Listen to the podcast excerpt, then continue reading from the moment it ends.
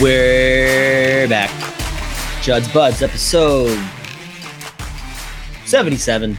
As always, your host, Folksy, joined once again after one week off. Only one.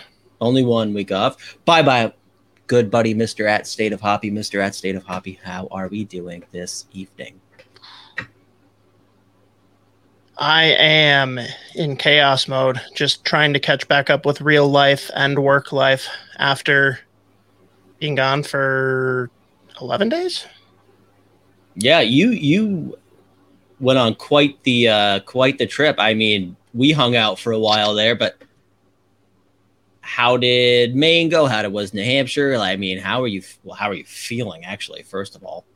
Good now. I've definitely had a detox since I left, but we'll see. I'll probably get back on the train this weekend, but no man, it was I mean, it's funny because like really all our trip was was good seafood and good beer. Like there's Yeah. really nothing else. I I got you to drink IPAs, which was still a little hard to comprehend, but so that, that's a big uh, milestone check mark. Um, met your boys, Drew and Cam, which was again weird, like awesome, but just like meeting people that I've talked to for a couple of years now, and then it's like, oh yeah, you're actually humans. Cool. And I'm sure the highlight of the trip, you saw my second home. The Oh my drop. The drop. Oh my god. I it was funny. We walked we walk into the last drop. My boy Andrew's working the door. Immediately he literally has a joint in his hand and he's just hanging out outside with this stupid jacket hoodie on that he wears no matter no matter how hot it is outside. Great like, hat "So- game. Oh, he's got a phenomenal hat game. Yeah, yeah. He wears that one 90% of the time, but all of his other ones are gas too. Uh immediately was like, Sup, dude. And I was like, This is hilarious. and then we walk walk in. Well, no, no, no. Hang on. You're skipping a part. He's like, yeah, well, uh, place is pretty empty right now, just so you know. And you're like, yeah, perfect. It is yeah, yeah. Well, it, I was like, Andrew, it's also six o'clock. I mean, like, he was like, Yeah, whatever, dude. Um, It was like, it was seven o'clock. Six Yeah. o'clock cent- central. So yes, and that's what you know. That's what everyone cares about is central time because apparently that's a thing. Um, but we we're hanging out at the drop for a while. We sit down again. My guys are behind the bar. Eric, my boy, who I hung out with him the other night at a different bar. My God, Herbie Love Bug fully loaded. It's very funny. Um, we met him, hung out, hung out for a little bit, and then you just turned. I was laughing because you turned to me and you were like, "Yeah, so this is exactly uh, what I imagined. This is this is literally exactly how you described it." And I was like, "Well, I'm glad I'm marketing well enough for them." But Now, it was you didn't you didn't tell me before I got there about them having like the world's smallest bathroom on record. and I'm yeah, and they they just added the uh the mirror. So before that, there also was not a mirror in there, and now the mirror that they do have in there. I'm wondering if it was a patron that actually brought it in, but it is about half the size of your face, so you really can't even see all of yourself in it. It's just like, which is also very funny. Um, but yeah, bathroom it is unbelievably small. Met a lot of friends in there just because it's a real easy way to make people laugh because it's just like packed. You're like, "Sup, fellas? How we doing? Let's just hang out in here," or just like anything like that. So I bet I bet a lot of buddies just like vibe it in there. So always funny. But the door is outrageously funny. It's the smallest door in America. Like it's half the size of your standard door, I believe. Uh, if honestly, if you want, if it didn't have a handle on it, you wouldn't even know it was there. height. It's just like Yeah. super narrow. I think they found like a piece of wood out back, and they're like, if we just like shave some of this fucker down, like I mean, it looks like a door, kind of. But yeah, if the, if the handle wasn't on there, you'd have no idea that there was a bathroom right there. Uh, Mhm. but I, I was. It's always funny when I just meet people, or I people that I'm friends with just on the internet, really, all hockey, and I and they like come to Boston. I'm like, well, we're going to the drop, and they see the drop, and they have Let's be this clear. same. I told you we were going to the drop. Well, I mean, yeah, as if I wasn't going to go there anyway Yeah. I like every time though, like like what we'll go to the drop. We walk in and they're like, "Holy!" F-. The same reaction you had. They're like, "It's exactly what you said it was." I was like, "I, I know," um, but that was I just again, it's so funny when I just bring people in there. I'm like, this is so weird. Like I've just known these people from the internet, and I'm bringing them into the establishment. It's it's Less America's bar. running into them there though. Yeah, I've done that too, which is always Yeah. funny. Uh, I, I gotta say though, so Eric is exactly who I pictured from like a Bostonian bartender. Like, could not have been more spot on. Guy was an absolute beauty. Like, he was so cool. And then you in your element, like everyone kept asking, like, "Oh, hey, do you want to sit here?" You absolutely refused to sit down. You. Mm-hmm. After making fun of some lady who was absolutely okay, very different. shit-bagged, so different. who kept trying to get behind the bar, That and literally bar. the next night, you were like literally lingering there doing the same thing. Like I thought you were gonna go back and try and pour yourself a drink, and I'm just like, you fucking hypocrite. No, no, no. That was unbelievably different. That lady was going behind the bar because she was asking for it. She was like, as if the bartender that was six feet away from her couldn't hear her in the empty bar. This is a different place. Again, different place. As if he couldn't hear her from six feet away. She was like, "Excuse me." And, oh god! And that lady again. I told you after uh after we left, I was, I was on my way to Uber, and I see that lady who was trying to get behind the bar and successfully somehow getting hard alcohol served to her. Uh, No, no, not not just getting hard alcohol served to her. Like the guy's like pushing her, and he's like, "Ma'am, please keep your distance. Yes, I will give you your six shot special." Like I, I, I, I, I think it was a glass of vodka that he put like red food coloring in. It wasn't even like there was anything else in it. I watched her fall flat on her face in the middle of the road as I waited for my Uber. I was like, "Oh no!" Thankfully, she was not alone. So her friends like, "Jesus fucking Christ!" so actually, I forgot to tell you too. As I'm getting in the Uber, one of my friends go, "How the fuck did we keep getting served?" it's just like Jesus Christ. Not gonna say where we were because that might get the bar in trouble. But yeah, no, we won't Uh, do that. But I, I it was so different though. That's where I always stand, and half the time they ask me to stand there because people try to get behind the bar. And last time, Oh. actually, the last time I was there before you came, I was standing there, and the manager Dave was just like, "Oh, we got to kick this guy out," and threw me behind the bar. He's like, "Oh, what are you do-" like?" As a joke, obviously, but he was, uh, but yeah, they throw me behind there sometimes just to like pretend I'm in trouble, and people freak out, especially when it's crowded. It's very entertaining but anyways always fun to see you uh see other people experience the drop for the first time and uh yeah we had a we had a great weekend plus two days um got, got a that was my that's my great time at ideal Cosgrove drop. oh the shire baby Lord of the Rings, let's go. And yeah, of course, naturally, when we went Yeah, out sure. to the Cape, had to, had to, first move when we were just drinking at the uh, Airbnb, throw on role models. And immediately, I had to, I had to get the quick video there for uh, our boy Cosgrove. I know that he loved that. Um, but I think my highlight the first night that I was there, which of course, like delayed flight because of hail, get in late, cluster fucking the airport, meet up with you like midnight ish. and we're just walking around in, uh, we'll say, uh, not your part of town. And just you pointing out every fucking bar and being like, yep, here's why we're not going there. Here's why we're not going there. Fuck these people. Just like everything I expected. yeah yeah well i mean we were in fucking cake eaterville fucking oh jesus christ the rich people part of town uh that I again uh, specifically, I believe I actually may have like briefly stopped in front of the club down there, and I was like, "Fuck, this place sucks," because it does. I wasn't lying. Um, Well, you yeah, just- went into like I wasn't sure if you were fucking around or if you were like already shitbagged because you kept on like throwing your shoulder into mine, being like, "Oops, sorry," and being like, "I'll fucking stab you." like you're Just just, like, to make you feel- of people fucking with you, but then you kept doing it to me. I'm like, "Uh oh, he's he's already gone." No, I was just making sure you got the full Boston experience. So you Oh, came in, you, you got you got in late, and then you know there weren't as many people around. So I made sure that you felt like there was. You it by the by the by the last day, you did finally witness the epitome of people in Boston. Fuck you. That was incredible. I was like, it happened finally. That a wild move by that lady. oh Um, my god. that was so good. Anyways, That was incredible. But all right, we got to cover two more things from the Boston trip, and then it's hockey.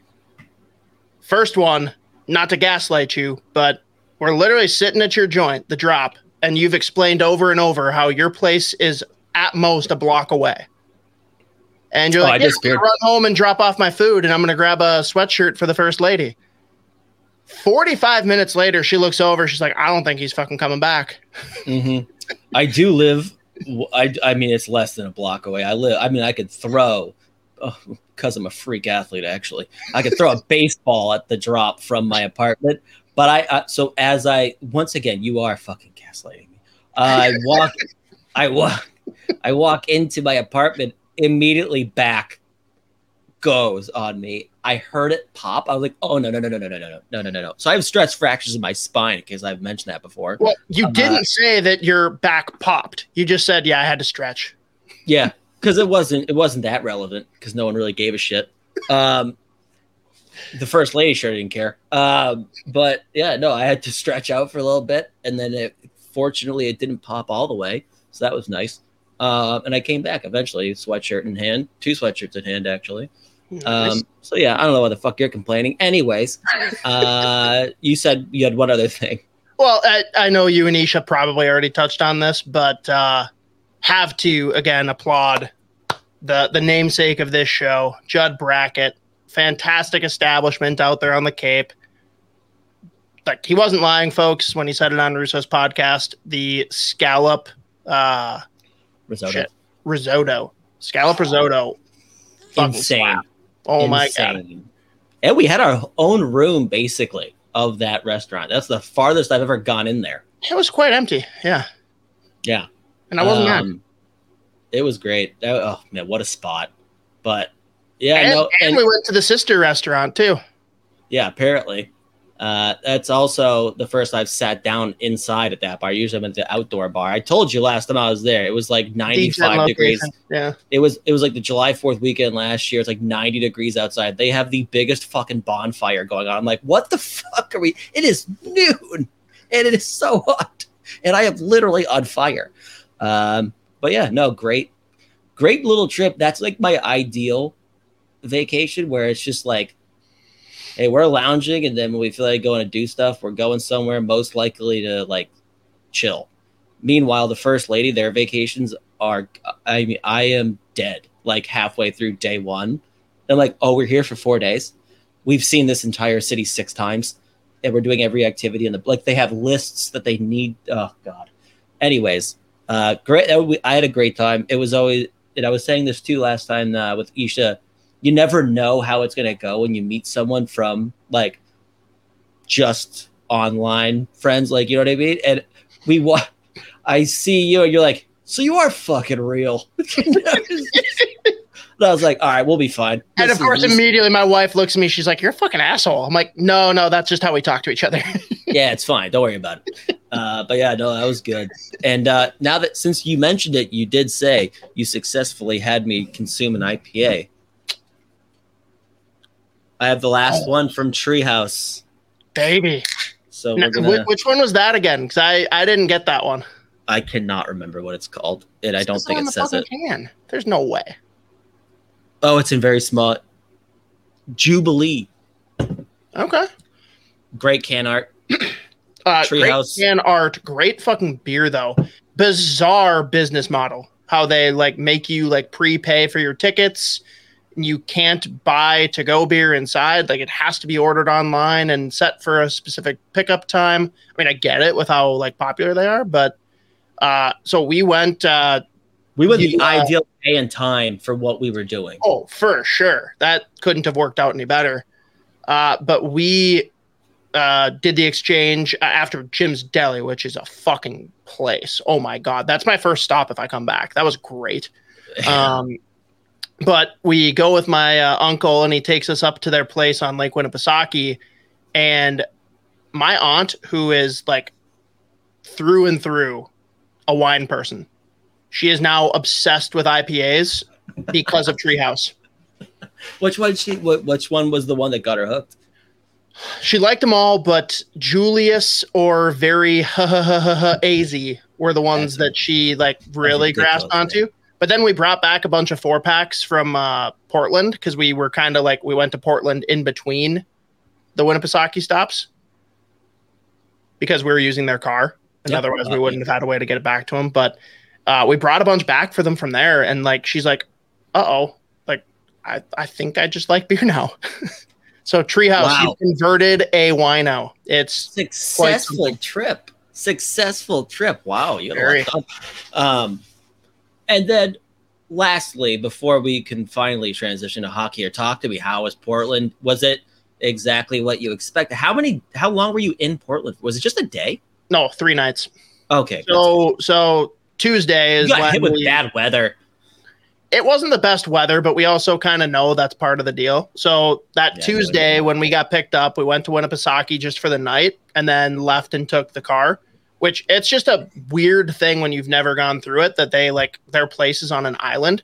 It's like we have to boat to and from, and where their Oh, you launch did it- is, yeah, like yeah, they have to have a special boat because it goes under a really low bridge to get out I there. I did not know that you were go. I did not know that's where. That's great. Oh yeah, they're they're on, full uh, experience. All right. they're on the very south end. It is uh, Barn Door Island. Yeah. Yeah. Yeah. yeah. Yep.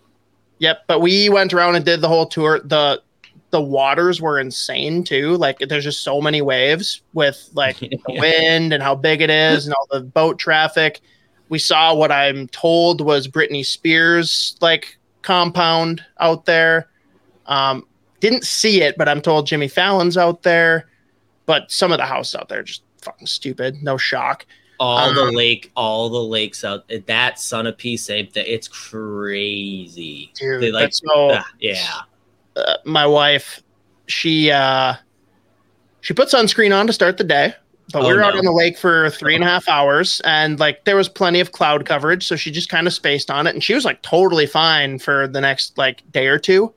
She ended up getting what's referred to as hell's itch, and you it's literally you got burned so bad that like it like hits nerve endings and like she was losing her shit. Like I felt so bad. She was dying. She's good now. I, I'm But- not laughing. I'm not. I am laughing. I am not. You're laughing, just not at her, with her, even though No. she never laughed. No, because that's a that. Yeah, no. I know a lot of. Yeah, it doesn't even. The cloud cover does not matter. Does that matter? Uh, It's that no, is it's more. She like had the sunscreen on and like never like really noticed her like skin like No, it's weird. Yeah, red it, or like pink, and it was literally like a day and a half later that she was like, "Oh my god." yeah. So yeah, that's uh warning, folks, and uh yeah, that we'll say Z, you're in on something where we'll just say her current uh, affliction is actually why say. that happened. It makes you a little bit more Okay. acceptable. So we learned Yeah. that, and she's like, "Yeah, this makes more sense." But uh, so leaving Winnipesaukee, which is fucking awesome, uh, went out to Portland. So we were there Wednesday, Thursday, Friday night, and yeah, Thursday, Friday, lots of rain coming down good. But we got pretty lucky with like the spot I found. So anyone that does go out to Portland, and again, seafood, beer, anything, totally worth the trip. We stayed at the Holiday Inn Express and like good rooms, whatever, but like the location. If I Mhm. wanted to walk to the furthest brewery, like out on that like downtown area, 40 minute walk, right? yeah. Uh, but the first night there, I literally just like did a loop of the breweries that like came lightly or not even recommended because I just needed to kill time because she needed to relax. So I just started doing my loop. Uh, hit five of them that night. yep That'll work.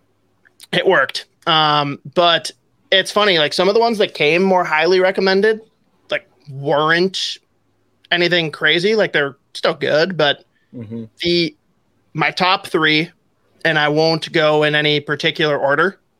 Uh, I'll just lead with Bissell Brothers because they are good friends of the Brews and Bruins podcast. Uh, that place is awesome. Good dudes. Their their parking situation could be better. You literally have to pay to park there, but We, it could be worse. we're we're not going to talk about Lamplighter. Um, but Motherfucker. uh, awesome beer. Like Bissell Brothers is really cool space, really good beer, and of course, good company there with Drew and Cam. Um, then Belleflower, which was like oh, really? one like one or two people mentioned like loosely, but no one was like, "You got to go, dude." As far as IPAs go, like they fucking crushed it. yeah. Like one of theirs was probably my favorite beer that I had on the trip, and of course that was like their only IPA that they didn't have to go. Yeah, But whatever, um, still really good. And actually, I think my aunt and uncle said that that or one of the Bissell brother ones was their favorite f- from what I brought back. And then one called Lone Pine that uh, pretty well rounded. Like their IPAs were good, but so was everything else. But they have one that's literally called OJ. It's like OH dash J yeah. and it's exactly what I want. Whenever I describe my ideal IPA to people, I'm like, I, I just want an alcoholic orange juice, pretty much. oh, that's interesting. I mean, that is that not sense, what though. is that not what the Julius is? Yeah. Well, I was gonna say. So when you when you mentioned Julius, I was like, that's the and that's the No. Julius is incredible. And now that my so- aunt and uncle are addicted, and they actually, long long story longer, they like are from Greater Chicago area, Yeah. They're actually selling their place, and they're going to move out. Like they're going to have another like a place to live in the winter Mhm. and they're going to kind of rent and rotate, but then basically just live out there.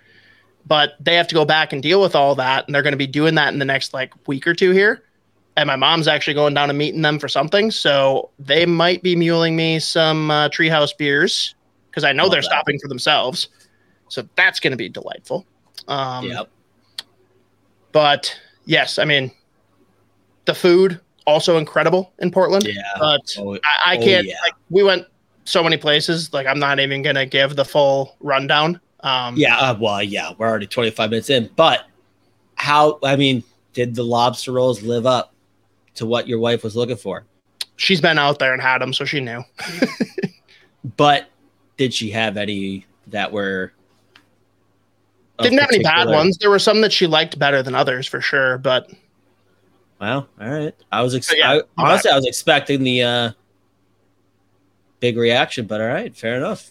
no, she. I mean, Um, she was happy with every single one. So By th- by the way, uh, the first lady of Brighton is obsessed with your wife. So, Bright ten.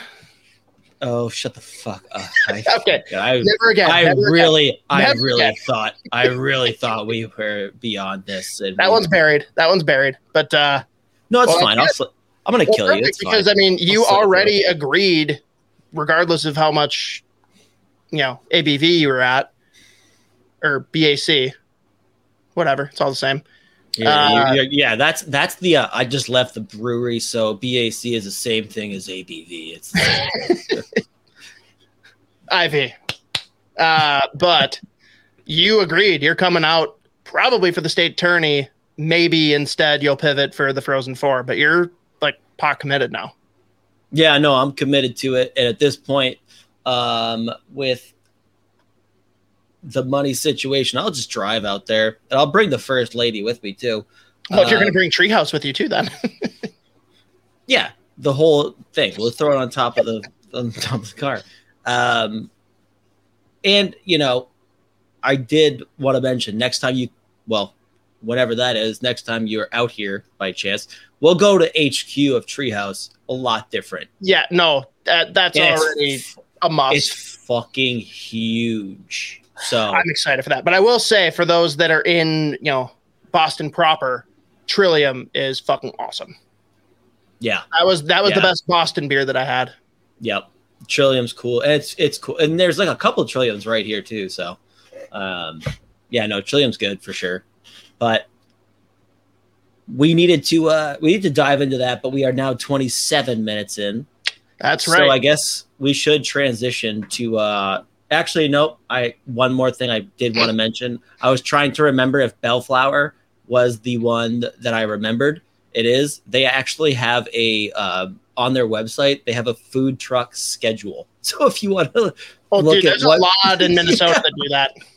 Oh, that's cool. Well, that's It's a move. that makes no sense. Yeah, It's everyone everyone in New England hates each other, so they don't try to make anything like convenient or cool or fun. So you know what? That makes sense. That's Anyways, let's talk about hockey. That's still my favorite thing. The the whole train thing. The fuck's Oh. problem? That's so good. That's so good. Actually, and I lied again. Last point I'll make that I mentioned last week with Isha. It was so funny because like everywhere you went or we went in Boston, you were like, "What? What, what do you recommend?" And I was just like in my head, I was like, he, "These motherfuckers do not want to talk to anybody." They're all like, No, it was like two thirds were like, God damn it, and one third was like actually like about it. the Like our brewery people. Was all about me. The brewery people, yeah, they're like absolutely. Well, Everyone, let's be clear, though. everywhere Hang on, else, they're like, Hang on. If if it if it was a matter of food, I never said what's good. I'd give them like two or three Oh, options. yeah, I'd yeah, be like, yeah. which one would you pick? "What?" I, you No, they're, they're one- drastically different dishes, so I understand why that's frustrating. But I'm like, I'm in the mood for any of them. Just tell me what's better. it was really funny though. I can't believe we missed Swayman. God damn it! By one day. Yeah. Oh, last thing. Yeah, I've said last thing seven times, maybe at this That's what we should just call this episode. Isha. Last thing. Yeah, we have to actually have to. If if I ever get Judd Brackett on the podcast, I will have to. ch- I'll tell. It's actually it's not called Judd's Bud. It's called uh last thing. So shut the fuck up. It's not Judd. You had nothing to do with it. Anyways, uh, we Ray Bourque's restaurant. Oh, Fucking good. dude and we missed so they they have on their special menu there's the swayman special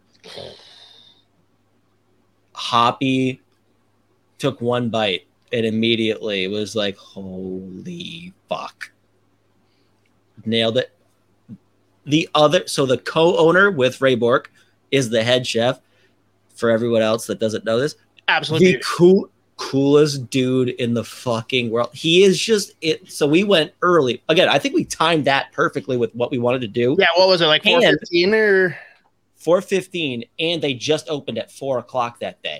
So there's, I mean, it's essential. There's like two other tables. well, even people. though the fucking balcony bitches had looked like they had been there for like an hour and they still outlasted us.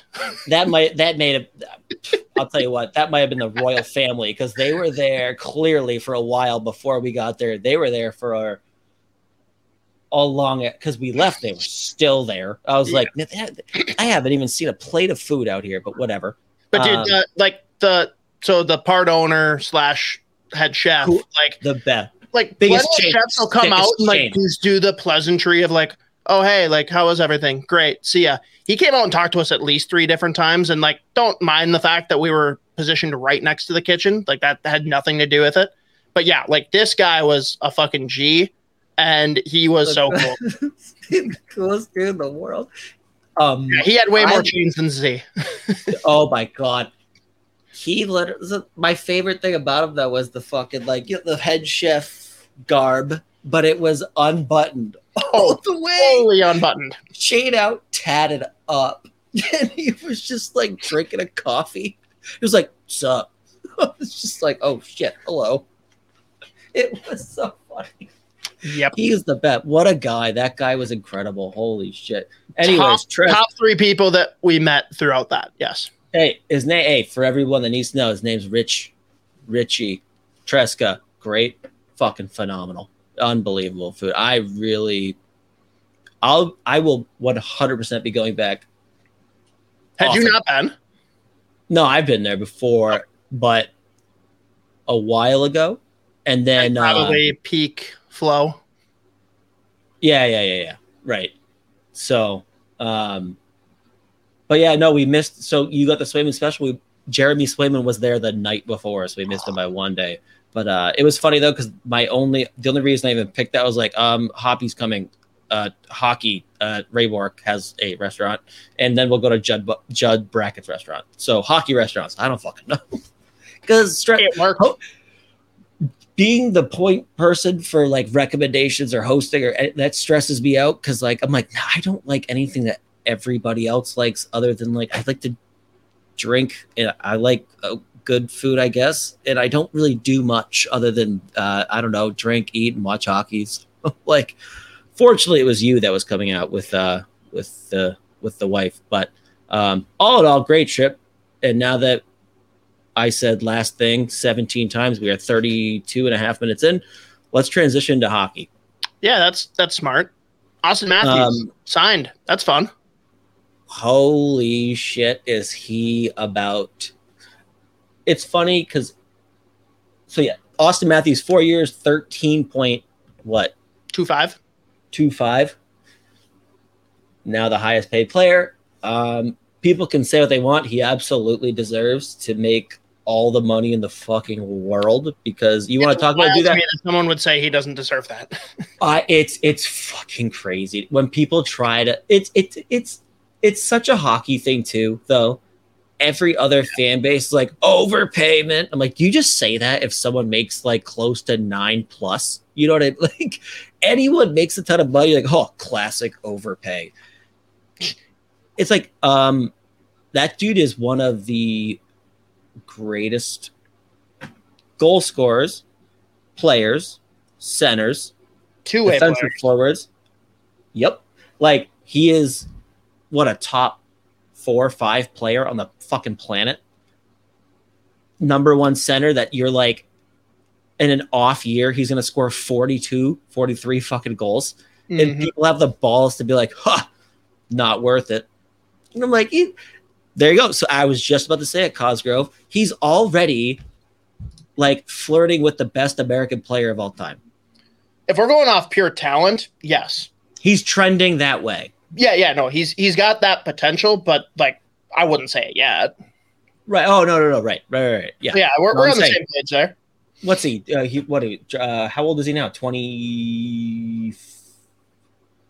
He's got to be twenty four or twenty five. which is so fucking. He's gonna be so fucking right, Google magic. Which so while you do that, it's so fucking funny. I think it was Seravalli that put it out. He is going to have made. He will have made a hundred and like twelve million dollars by the time he twenty five. He'll turn twenty six in a month. He, by the time he turns 30, he will have made like 110 million fucking dollars. And he'll still get the fucking bag from Arizona when he's 30. Yeah, exactly. Arizona just, in, just theory, in time where they've figured out their arena and all of their young players are popping.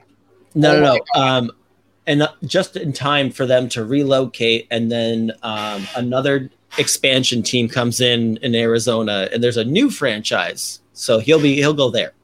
Um, I don't understand how. I mean, I, am all about the bit, but if no, you move, so I relocate a team and then put a new one there like right away, that just no, no, no. Doesn't make uh, sense.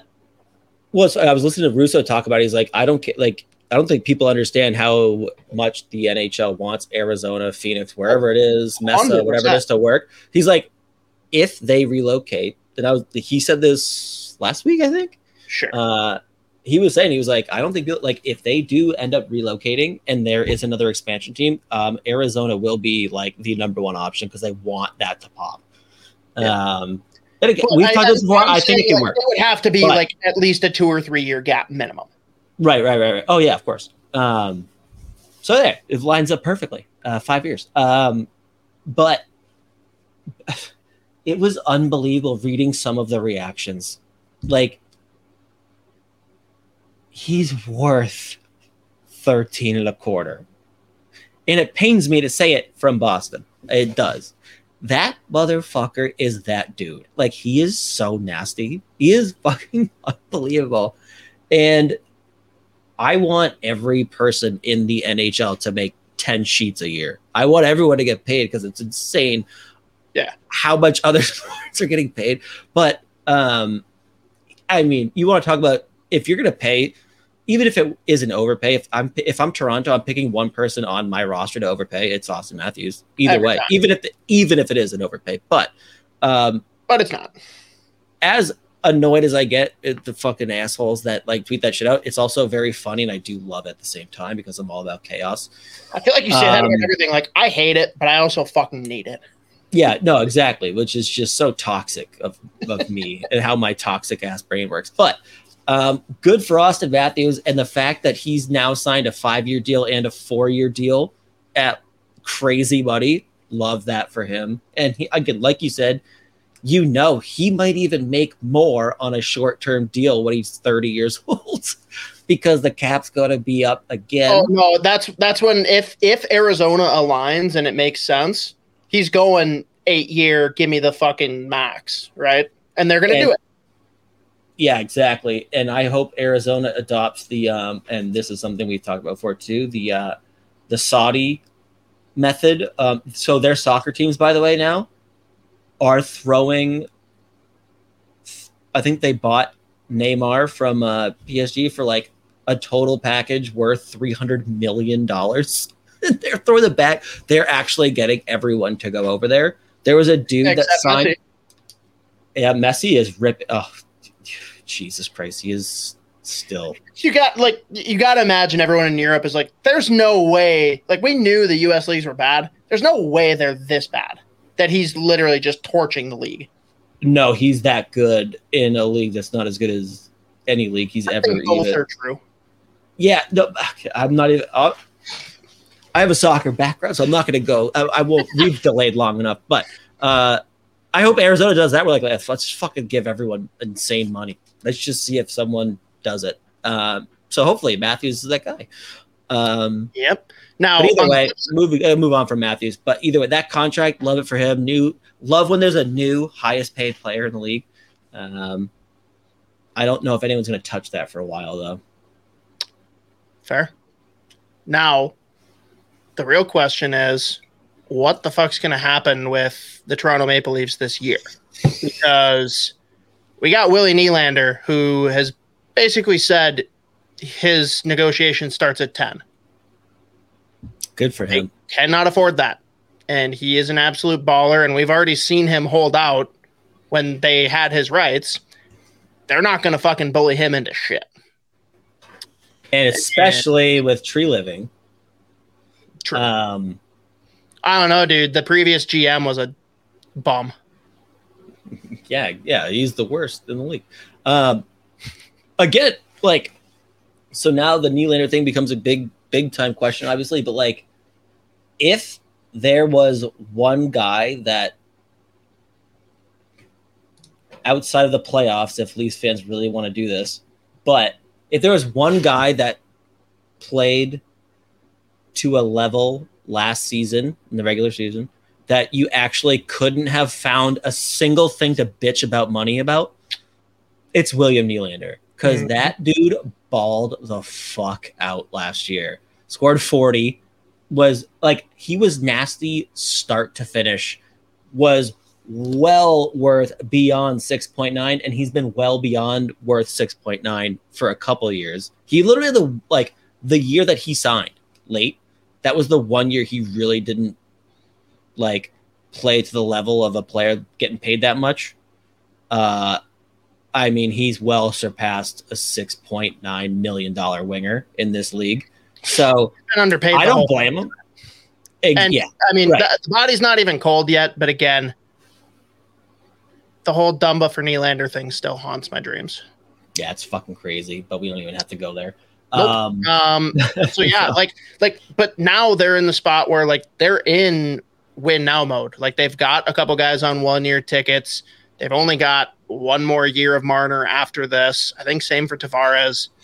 yep, like, those deals are up at the not going to trade him, but No, that also means like they're literally going to let him walk unless they're going to do crazy things to maneuver the cap to find a way to give him 10 Yeah, I mean, fuck. I'm trying. I'm they, another team. So like, Minnesota's cap sheet is is wild. Haha. Uh, for different reasons. So all right signing off um I did not. I didn't actually. It just hit me after. But uh, fuck, that's so bad. Um, like, I'm just. I'm on that CapFriendly page right now, and it's just like similar vein as Minnesota, where it's like the guys that are getting paid a ton of money are either like you can't move them, or you don't, you really can't, or they don't even because you don't want anymore? to. Like, what the fuck are they gonna do? I don't know. I mean, thank God it's not my problem. I mean, I mean, they do have what do they have next year in space? Thirty three projected cap space for next year. If if Nylander wants ten of that, it's down to twenty three, and then you've got they're obviously not going to re-sign Tavares at least not at a fucking eleven million when he's up in two years. Uh, I mean, it's so weird that like Nylander has been the guy that everyone in Toronto's like, we gotta trade him. Like, why? why the fuck would you do that? I, so in my mind, if you have to move someone, right? Like we're talking out of Matthews, Marner, and him. I think he makes the most sense because right now, like if you were going to do it now or at the deadline, like he's got a low ticket right now. He's a guy that seems like he's inclined to walk anyways, unless you like fully pony up. You can get a really good return from him right now. Like he is if if he tells you, well, not if he wants fucking, not if he's saying I want ten, because uh, like the price that he's at right now just to acquire him, right? Like, you need to know that he is gonna re-sign with you. And if he wants 10, how many teams are fucking like in a position to like actually capitalize on William Nylander in his peak? Because he is now 27 years old. Um, old fucking man. yeah, basically in this fucking league, which is actually isn't the worst thing in the world. But um, A Like- year older than Matthews will play this year, and we just talked about how crazy young he is.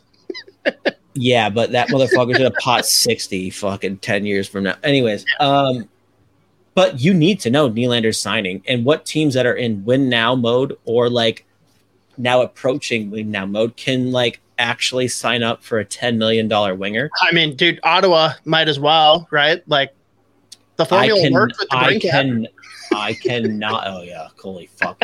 I cannot even imagine. Imagine. Oh, that would actually be the best. Terrible for me again because it's just more in the Atlantic, but he's already in the Atlantic, so who cares? Uh, if that happened and like Toronto continued to lose in the first round or second round, and then Ottawa adds Nylander and like wins the cup, that'd be so fucking funny. Um, That'd be fun. but yeah, no. So they're in a conundrum with Nylander though, and like, Yeah. he's so fucking good. oh, dude, So I am obsessed. Like could. my, my If- dream line is Brayden Point centering William Nylander and Nikolai Ehlers. Yeah, that should be easy to obtain. That's doable. I mean, Um, okay, you could easily make the trades from Tampa's end. They've got the talent. It'd just be stupid. right. Uh, oh yeah, that's immediately. That's a lot. Uh, Which I mean, we, we talk about Matthews being overpaid. People freaked out about Hagel too. Yeah, really weird. Like I don't know what it is about. I don't know if it's just a natural reaction for people to immediately carve other teams if they sign a player for big term and more money than they've got before. Yeah. I don't know what it is. I think with him, it's more of a surprise, not because of him. Like, yes, partially, but I think a lot of people, especially from the analytics community, came out pretty quick to defend him. I think it's more that like, how the fuck is Tampa paying someone six and a half by six, right? Mm-hmm. And I mean, if you listen to you know Friedman and Marek, maybe that's an indication that the GMs are pretty confident we're going to get a big uptick next year in the salary cap. So definitely a possibility too. And the thing with Tampa, and like they've done this even before what's his face took over. Um, they love to lock guys up. Certain guys they love to lock up. Yeah. Because I mean, you look at like Sergachev, eight and a half. He signs for what was it, eight years when he signed? If Which, That one still seems a little. yeah, that one you need him to hit as like Yeah. a Otherwise, top- that one buried. which I mean the month he is he's really good. I'm not saying he's not, but that That's he hasn't hit that. commitment. He hasn't hit that yet. Right. Right. But you know, you look around. He they also like lock up like a guy like Cernak at five two, who's probably worth five two with what he does. He doesn't pop like with the numbers, but that role that he fills with them and how good he is at it, and just like if you lock him up at five two, and like you said, this with the cap going up slowly too, um, you know they're banking on those type, and they did the same thing with like Killorn a while ago, right? Where they locked him up for what seven years, eight years at like look at everyone. They either do the Right. shortest term They because do that, like, right. yeah, you are literally a rental, or it's we're signing you forever. Like uh, oh Uh, Nick Paul, they Nick, Paul, they just that's locked. what I was yeah. trying to come up with. Yeah, yeah. Nashville used to do that too. They did the same thing with uh, I think it was Yeah, that didn't work out though. They picked the wrong guys. right, but it was As just we just saw this summer. well, the deal. The deals were so funny though because I think it was both Colton Sissons and Calle Jarnkrok. They did like six and seven year deals at like two two million dollars. Two dollars. Yeah. like- yeah, no, yeah, yeah, that was that was uh, interesting. Yeah. I mean, so But we'll see what happens. Hagel's sick, so he's so good. up. And like everyone like jumps in immediately, like, oh, how could Tampa fuck up so bad making that trade to bring in uh shit. Now I'm just all over the place forgetting names. Who'd they get from Nashville? Tanner Oh, Jeannot. yeah. Like, but that's the exact same trade they made for Hagel in a very similar situation. Like a guy on a small contract that has more room to grow, but has shown a penchant for like being able to deliver. Throw him in the bottom six with Tampa, and you're going to flourish. And that's exactly what Hagel did. Hasn't come through for Jeannot, but it's like, you know what? They've been pretty vocal about their first round picks not meaning shit because they're always like end of the first round. So whatever. Yeah, and people can say all they want. They won back to back cups, and no one on that team makes more than 10. So their highest paid players make 9 5, 9 5, 8 5, 9 5. So the last, no state taxes. exactly. So there you go. um, but we Uh, should we should well, move on. Yep, we gotta for Isha, especially because I know he's literally only tuning in until we cover this. An hour long of QMJHL hype up talk because they just started preseason. It's beautiful. There's been zero fights. I know, and it's it's really what the game is all about. Um, nope, even even more upsetting than that. He is very very much on uh, watch to harm himself because of Elias Pettersson. he told me if I he did not- like short of him yeah. being no, no his exact words short of him being traded straight up for uh, Jack Hughes, he might hurt himself. So Okay. Um, so this, I'm assuming, relates to the Marek Friedman Sweden trip.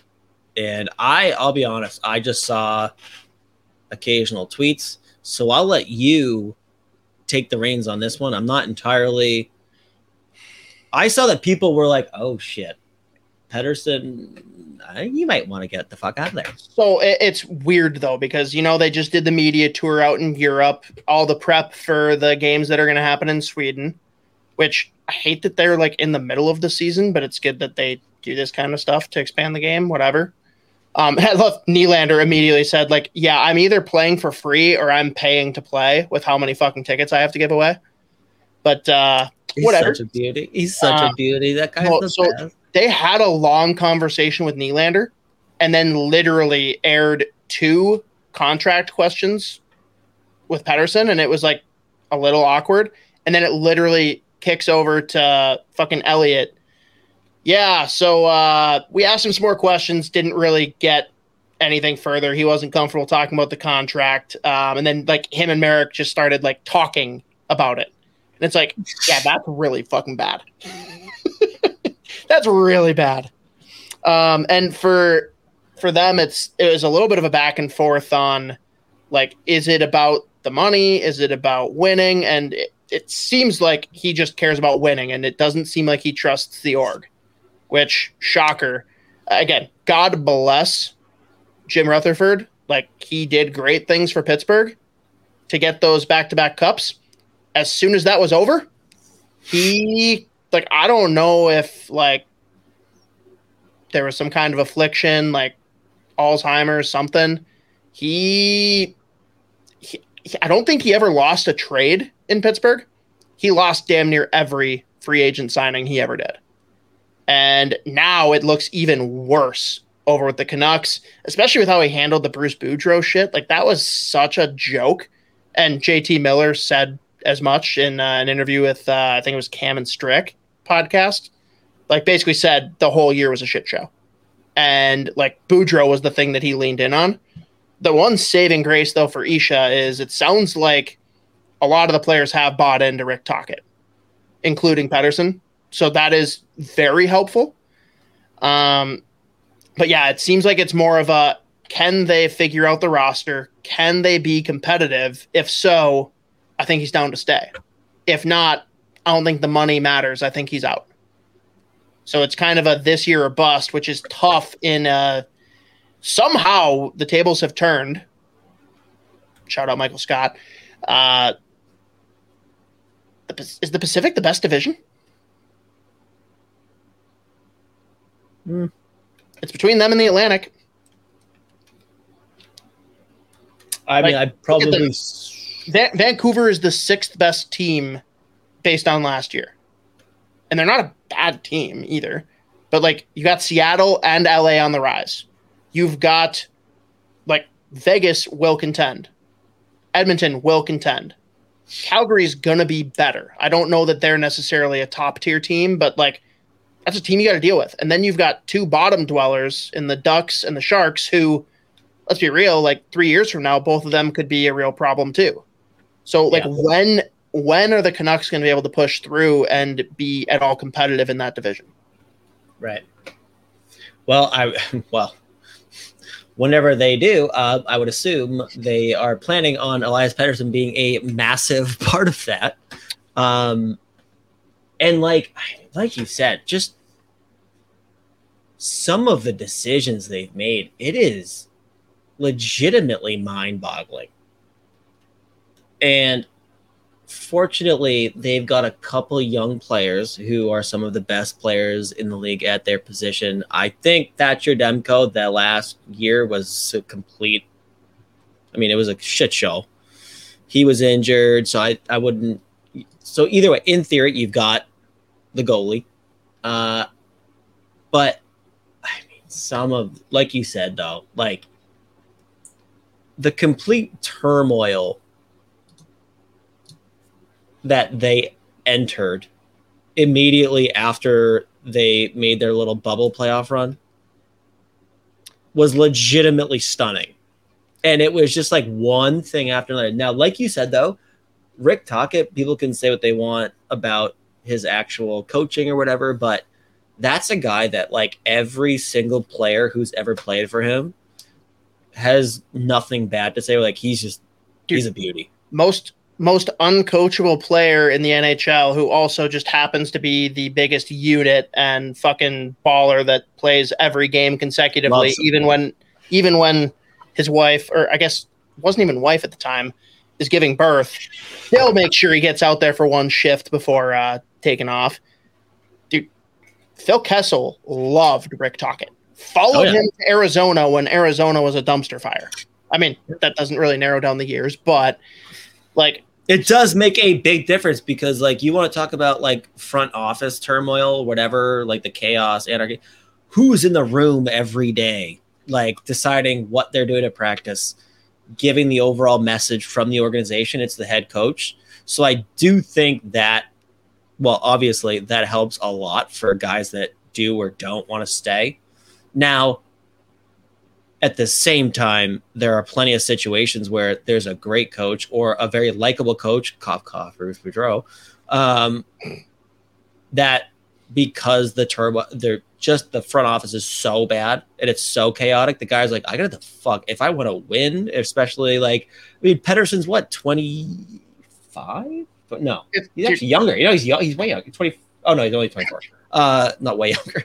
Um, like I don't know the way you reacted to 26 versus 27 earlier, like 25 is yeah, way same younger. Thing. Same thing. Um, I mean, if you're Elias Pettersson, you're about to sign a big ticket after this. You just put up a season that, like, you put up numbers and stats and like underlying numbers. By far the best.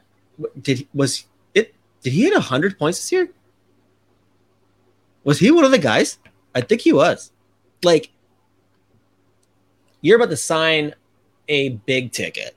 You have to know that there is some kind of stability in the organization. Totally. Um, well, and he actually even uh, so this came from Friedman when he was no longer actually talking to Pettersson, but basically said that he looked at what like McDavid did this year, and you heard everyone like Draisaitl came out and said like, yeah, he just needs to be more selfish and like fucking shoot the puck, and look at what he did.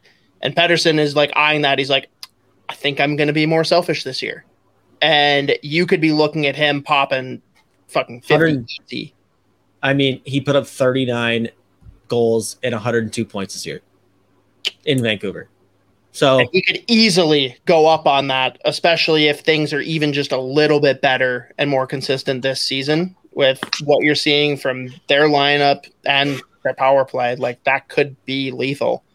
He could be up here demanding a contract right there with Matthews. You if you if he if he looks at me he's like I want 12, I'm like, I'll give you 12. Next question. Want 12 and a half? I don't care.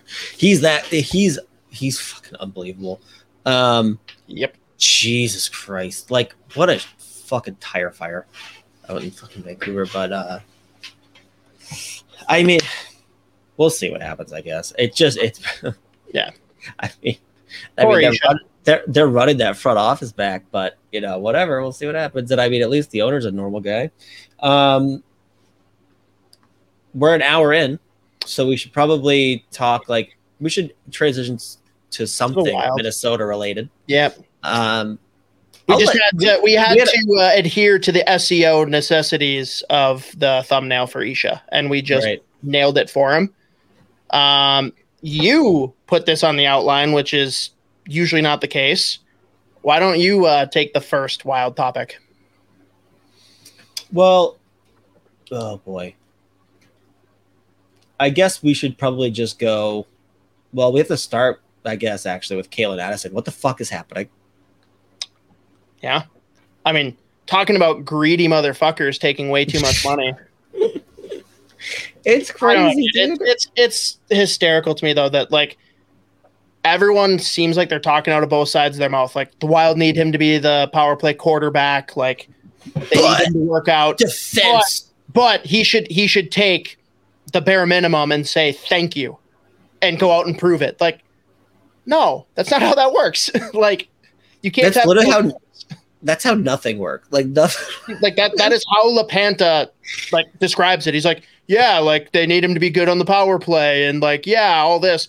Uh, but he should smile, say thank you very much, lick some white dog shit, and then take the minimum offer, his QO and it's just like, dude, that's not how it works. And like, oh, he's a bad teammate. The the players are gonna turn on him. Like, yeah, dude, because they're oh, gonna really, really look at him and be like, you greedy motherfucker. You want 900k instead of 700?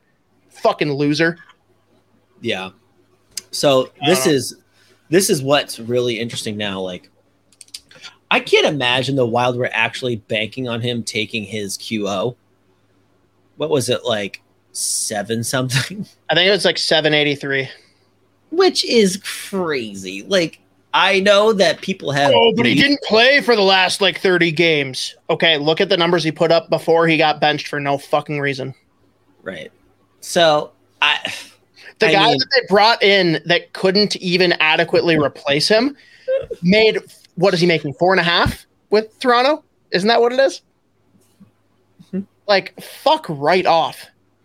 And obviously they're in a cap crunch. Like this is a huge problem. You and I were talking about it before the show, and you're like, they're they're not gonna be able to call anyone up. Period. No, literally. So so this is what we needed to like I don't really know. You'd have to imagine that there's some idea or plan or something. Well, I, I can tell you what the uh, plan is. I mean, if he wants a million, they can't call anyone up. They can't carry an extra forward. oh, I mean, I don't know. Yeah. Like that's the thing. Like if they can give him a million dollars, that either means someone's injured and is going to be on IR, long term IR, which isn't the case. Well, plus they or they're moving somebody. Well, that's going to happen not at the beginning of the year. Yeah, No, He's right. but have to go through right, waivers, got all that shit. maneuver- right, So right. I, right. I think though, They'll, they'll, it was they're going to do the AHL deal, so it's different. Right, but it, it was yeah. talked about a little bit at the time, but I don't think anyone's given enough credit to Vinny Lettieri for signing a brilliant contract. He literally took the minimum he could on an NHL deal so that he would be the guy that could get called up, and he's just getting stupid fucking AHL money that if he's Yeah, stuck down there, at least he's getting paid. He got paid crazy in Providence in the AHL last Right. year. I think It's his like AHL deal was like by him. I think his AHL deal was like three hundred. His, his grandpa must have like been a GM at one point or something. I don't know. Yeah. Um, but either way, I mean, fucking Jesus Christ! Like, I'm Team Addison Addison. I'm uh, never gonna Oh, say yeah, anything yeah, bad yeah. about him. So you you need to speak objectively because no one will listen to a thing I say. Uh, I'm sorry. A good power play is worth. A good power play quarterback is worth at least what two million. I I, I would say probably three. Like if we're like taking away the wild situation, right? Just in general, like if you're getting a guy that's gonna be your number six defenseman, but quarterback your power play extremely well, I'd say that's probably worth three mil. I'm not saying that's uh, what he should get. I'm just saying like people are fucking ridiculous. Yeah, I'm I'm over it. Yeah, I, I mean, I think uh, if you're Minnesota and you look at I mean, the power play last year, obviously because Addis played a big part of it at one point, at least, uh, was was fine slash good. Um, but I think on a team with legit playoff aspirations and like not just a first round, like not just get in, Not just a first round bounce again. right? You can't. I mean, I you a third pair defenseman. It's hard to be like, yeah, over two million. Um, Totally. but that's completely irrelevant because we're talking about a guy possibly asking for one million fucking dollars. And he's So- a greedy piece of shit. yeah.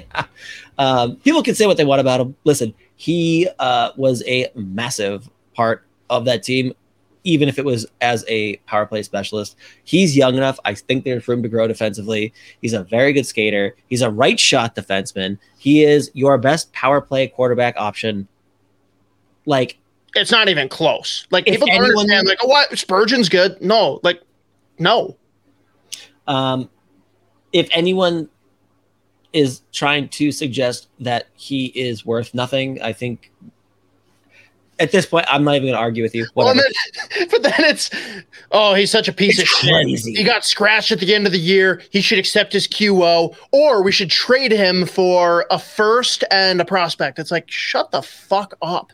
yeah, it's like crazy. art like th- i have to assume at that point that it's like satire or parody like they're they're fucking around but i don't know there's I- people out there that are I probably found it. I've always found it like it's it's um and again I will say this every time that I criticize any fan. Fan how you want. Be say whatever you want. I don't have a problem with you. If you argue with me, that's when I'm gonna come back and like, okay, like listen. If you're just gonna be a fan and you want to talk shit, I don't care. But I've always found that argument ends up being you have to be yeah, you have to be good at the power. That's a bare minimum. But you also need to be able to shut down the other team's top six. And if you don't earn it or you're not good defensively, that means you're not trying. You don't care about the game. You're a loser. You'd rather be out drinking with your buddies, going out to the club, hanging out with girls. It's like, okay, so like, how- and i mean it's you met- also super easy to transition into the nhl and play solid defense as a defenseman, as a defenseman, very much noted yeah like everyone knows that's the easiest thing in the world so i get it i get it And listen, if Calen at, at this point with the Wilds roster, if he is only good on the power play, guess what? He's a big part of the team. So like, right you saw the difference It is what it is. It is what it is. But Ah, you know what? We'll see what happens. I don't really know how they're going to do it.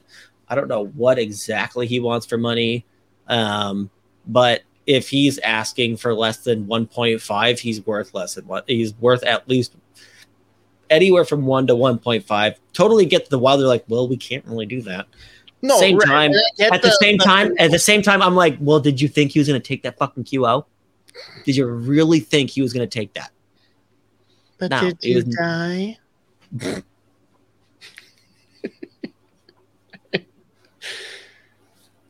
Mm. All right, I found a new one. That Um, didn't even happen. All right, we can move off of uh, Addison because I'll talk about it and Tom Blue in the face. my Um, last thing, my last thing, the Addison thing, the, the the idea of a Merrill Goligoski third pair scares the fucking dog shit out of me. That means Faber's gonna have to play at least 27 minutes a night. I mean, that's already been locked in basically. And I mean, is it realistic to move Merrill and or Goligoski? And do you want to do so? Like, is that the path to making the cap work? I mean,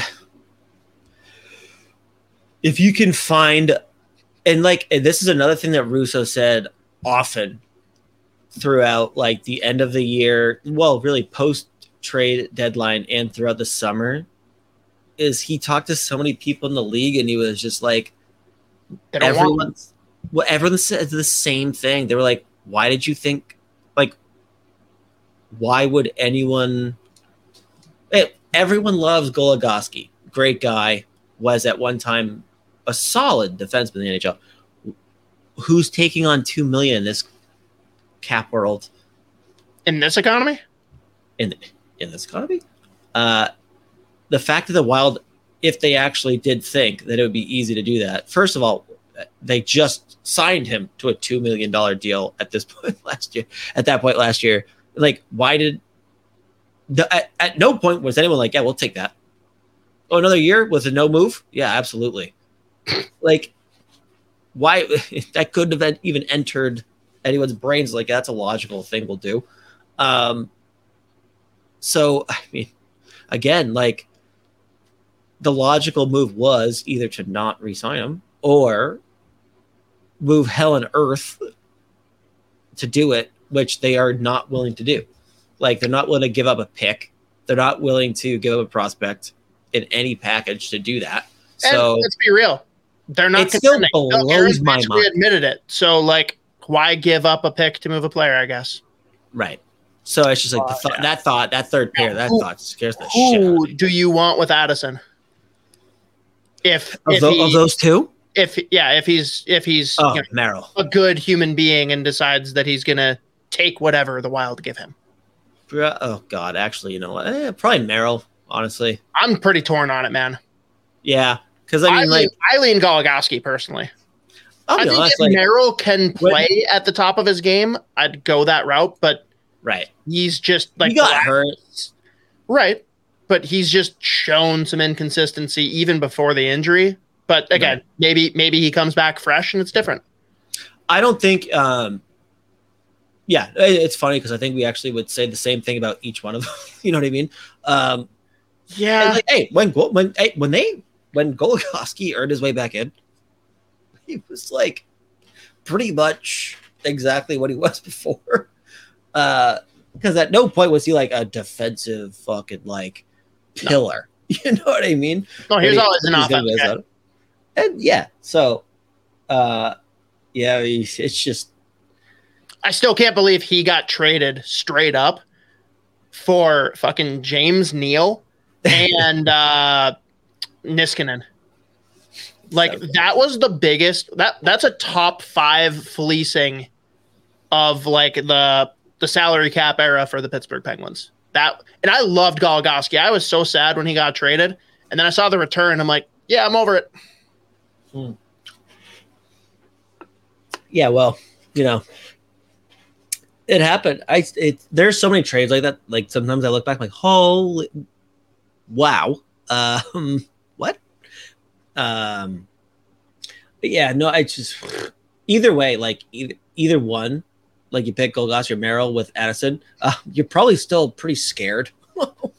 with Accurate. you know what I mean? Like it's just like I don't fucking know at this point. dude. do you do you even remotely entertain the idea of playing Addison with Brodin and letting Faber like yeah, cover up for whatever's happening with the whichever other guy you play, and you have three pairs that you can roll more steadily, and you know that Brodin's going to get a ton of penalty kill time. You know Addison's going to get a bunch of power play time.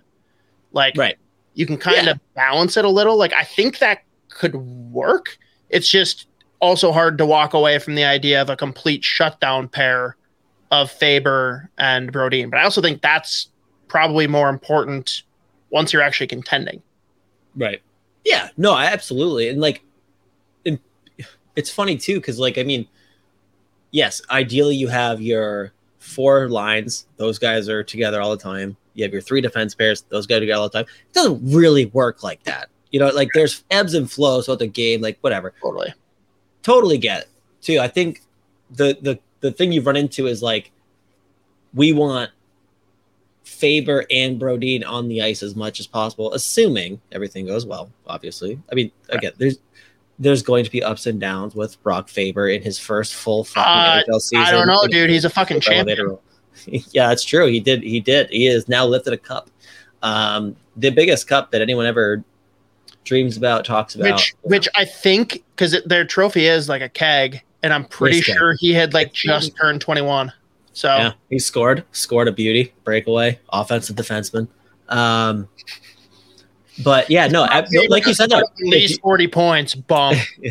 I do wonder though if they Dude, there were people that I- commented that on the video that we posted about it. They're like, no, Uh-huh. like if he if, if he only puts up 10 points, like what the fuck's the point? I'm like, God damn it. yeah, I fuck it. It's. Uh, Um, but I do wonder if, um, let's say, whatever the fuck Addison, if he signs, let's see if he signs for whatever. Either way, let's say like uh like Faber really struggles, or like the Brody and Faber's not working, and the Addison and whoever pair isn't working.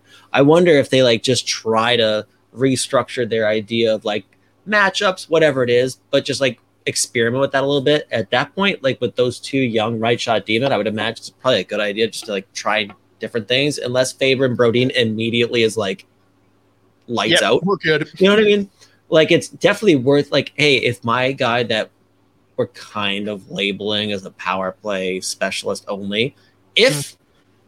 you can shelter him with one of the best defensive defensemen in the game in brodin and get him more minutes him where he's and let him get comfortable playing defensively. exactly And, it And- opens him up to play his fucking game. And like, if I could get five uh, five v five points from Madison as well, because that's the other thing too. That it's not Well, like every single point. Yeah, yeah, yeah. yeah. It's that's the thing too. It's so funny. It's just like you do know that not. I think probably his first six or seven points in the NHL were five on five. Like it's not like his only. You know what I mean? But And Um, three on three. Oh yeah, well he had, you he had some in. really good looks out there with uh, Zuki and Kaprizov. I, I I'll be honest. I go back sometimes. There's a video I tweeted out. It was with, I think it was in Montreal. On the ice, it was Beckman. No, not Beckman. It was Boldy, Rossi, Addison, maybe Kaprizov. I don't know if it was at the end of a power play or they just happened to be on the system. They had the puck the whole fucking time, and like four high danger scoring chances within a minute and a half. And I was just watching the shift like, oh my God, the future. This is the future. This is it right here. This is it. This is all I care about in my life. That's it. Um, but yeah, I don't know. Just oh, just me, just me. All right, yeah, no, I me. No, actually, me either. I was just kidding. Um, I don't know, man. You too. Either way, like the I don't know the Addison thing really scares the shit out of me because like I I I know they'll get it done at some point because at this point you really don't have any other options to like you can't like what do you like just not sign them um No, you trade him for two firsts and you move on. Right. Yeah. The guy that, yeah, exactly. The guy that got scratched for like 40 million games in a row. Yeah. He's worth two first, though, at the same time, actually. Um, I don't know. I, if, young defensemen, it, scare, it scares me to give up on them, any of them. I mean, like you look at Boston. Especially this threw- fucking quick dude. Like they literally gave him zero rope. And again, maybe like I don't know if he like hooked up with Dino's daughter or something else happened, but like barring something crazy, like nothing he said or did was that out of line. Like, sure, does he need to humble himself and have a little bit better attitude? Sure. Do you literally decimate your power play and teach him a lesson for the rest of the season and hurt his development? No.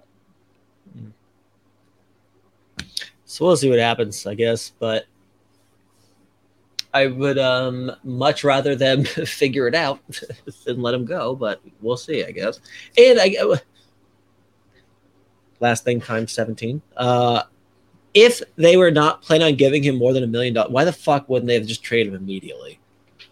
Like, why wait? At this point, how many teams are fucking like giving you a decent enough package for a right shot defenseman who is super young, who has proven he can play in this fucking league, and has been already a solid power play quarterback, and improved one one team's power play by like fifteen percent in a matter of twelve games. So whatever. If the, Penguins, We'll if the what- Penguins got him back, I'd probably pee a little. be a little bit, just a little bit. Just a Dude, little bit. learn learn under Letang and Karlsson for a couple of years, and then just be the guy. Yep, Mhm. I'm in. Yeah, why not? Um, moving on. I mean, it's up to you at this point. We're an hour and eight. Well, I mean, you you you wanted to talk about uh, how the Minnesota Wild have done absolutely nothing this summer. Yeah, they're terrible. Uh, worst team league. I gotta. So maybe we'll do the. Do, Uh, do you even know what I'm talking about? JoJo? Yeah. Okay. Um, yeah. Uh, so I guess we'll do. uh, Fuck me. We are an hour and eighteen. in. Uh, we're probably hitting two hours at this point. Yeah. Out of our hands. Either way, either way though, like obviously it's very underwhelming summer. Even like fucking Russo and Joe Smith, like we've had like nothing to write about, which is we actually don't know what to do. Traveling, they're like, this is awesome. Like this is really weird. Uh, Joe Smith is actually this is my this is a great like introduction to Minnesota because I Oh my God, I I I got I got a month and a half off too. I didn't have to cover the playoffs. Like this is I great. did, I did I did nothing. It was phenomenal. Like not- because that was in my whatever. Um my job description was like just do what the team does. And the team's like well we're doing nothing. Like oh okay. Um but obviously no marquee major signings in the offseason. They bring in like guys like Lettieri. they make the trade for Maroon. Uh other than that but I really do think, and the fact that he stayed healthy last year, Marcus Johansson's like somewhat of an addition this upcoming season because that line, now that Eriksson Ek is healthy, 100%, and will be starting fully healthy this season, the line of Boldy, Eriksson Ek, and Johansson was so good. And like it's, I think um, I pulled up the stats earlier. Let me see if I saw that tab open actually. I do. Uh, they played 166 minutes at five on five.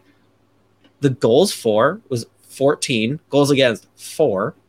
They had all of the high danger uh, goals. They had 60, 58% of the high danger chances.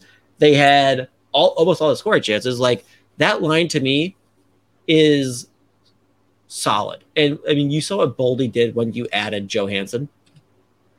And along with that, too, I think that gives you a, some flexibility with that Kaprizov Zuccarello top line, who the center is. Whether that's Hartman, who we've seen it before when he's healthy, he's been great there. He scored over 30 goals. If he's injured, that's an opportunity for a kid like Marco Rossi to step in, not really have to be the guy driving the play not really needing to be the guy that's like, hey, if he doesn't score, this line's got nothing. At the same time, he's a all he's already proven he can defend well in this league as, as a forward too. So I think weirdly enough, like the fact that you have that Johansson, Boldy, Eriksson Ek line to lean on a little bit, I think they should be able to score consistently. They're going to give you good defensive hockey as well, but that kind of opens up options throughout the lineup as well. So, Yeah. I'm a big, big fan of the fact that they re-signed him first of all, but it's it's almost like it is like an addition in the offseason because like you look at last year too, at the beginning of the year. Well, realistically, actually, like throughout the entire season, did they have a healthy lineup? like ever? I really don't think they did. Someone was out. That was like a big part of their fucking lineup at all times. Well, that's why they had all that money to throw around at the deadline. it fucked them so hard at the beginning of the year too. Yeah. Um, Granted, I mean, like- they were fucked at the beginning of the year when they were fully healthy too. So yeah, yeah. Well, that first like five games was rough.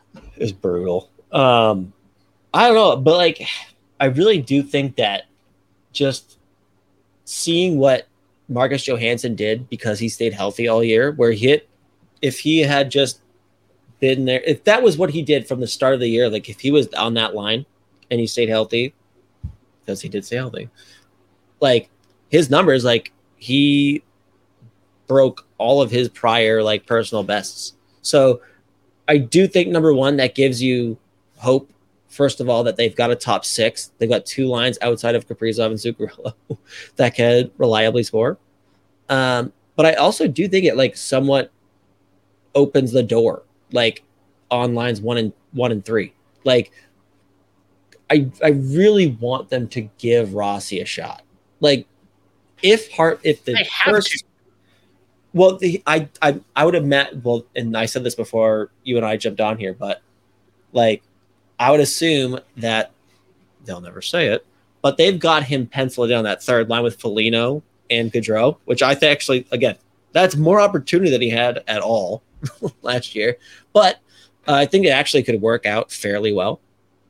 But two, if you flop him and Hartman or flip him and Hartman, Foligno, Hartman, Gaudreau, that could be a pretty solid, hard to play against third line. I'm gonna say that is like a piece of shit line. Right. And like doesn't really at that point, like you don't really need Hartman to be a center at that point either. You're not like leaning on him to put up all the points in the world. So in uh, like in the inverse, like Rossi now has the opportunity to play with two of the like premier skilled forwards, playmaking playmaking forwards in the league, where you're not needing him to be the one driving play. So it's it's just weird to frame it in my because I did it. but it's weird for me to frame it as like but part of that is because like you have that second line of Jojo. Jojo, not Mojo. Well, Jojo. I, I and it's and, wanna- and you've seen it too. Like it's not like the tiniest of sample sizes too, right? it is a small sample size that needs to be addressed though. Right. But what what I think though, like that not enough people talk about because I agree. Like bringing Johansson in, I thought it was ridiculous at the time, and I am so wrong. That was a brilliant move. I really don't think Ek gets as much credit as he should for Yeah. how that line runs because it's how balanced they are across the three, right? Like you've got Boldy who can drive play, whether it's with like his playmaking ability or that shot.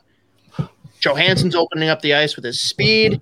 And then Ek is the guy who is the fucking sledgehammer. Like he's going to the dirty areas, he's getting in front of the net, and he's got the ability to keep up with those guys and not be a hindrance offensively. And I, I think any one of those players removed from the equation fucked it all. Yeah, and, and I think at this point, Eriksson Ek's proven himself to be like in terms of we know what he is defensively. He's been an elite defensive center for a couple years now. But I mean, I think over the past three years, he's shown you that no, at like in an average year, he's a 20 goal, 20 assists, 25 assists, like an average to like below average year, I guess, like slightly below average, I guess. But he's shown you he's he can give you a 20 goals, 30, 20, 30 if he really is playing with those guys. Who knows, 35, 40 assists. And, uh, he had like two years in a row where he scored their most power play goals. like, You, you, you want to do a, a fun, uh, a fun uh, little thought experiment here? What if Marco Rossi put up seven points in his first season, 16 points in his second season, and 14 points in his third season? who would that sound would like? break things and say he's an absolute bust, right? Who would that sound like? I don't know. It sounds hmm. crazily similar to the exact stats that Joel Eriksson Ek put up. And by the way, Like, like, at the, weird. by uh, yeah, and consistently proving that he can be a at the very least a solid defensive forward. Like, oh yeah, it'd be weird. It'd be weird how that would work out. Yeah, and I mean it, it's even more relatable because Ek definitely missed an entire season of critical development due to almost dying. So So they should have act- they should actually put that like this prior year uh, due to near death. Um, that's it. Yeah. Um, God, it's so bad because I, I support Rossi like through and through. But now whenever someone goes in and like says positive things, it's like he missed a whole year. I'm just gonna drop the but did he die? no, you can't. You can't. well, do it when I'm not around. All right. Um, This is a brilliant idea, by the way. oh Jesus Um, Christ. Um, I would I would die. Um, you, Jason. sure. And but- just while, while you're totally spiraling out of control. He didn't pick his.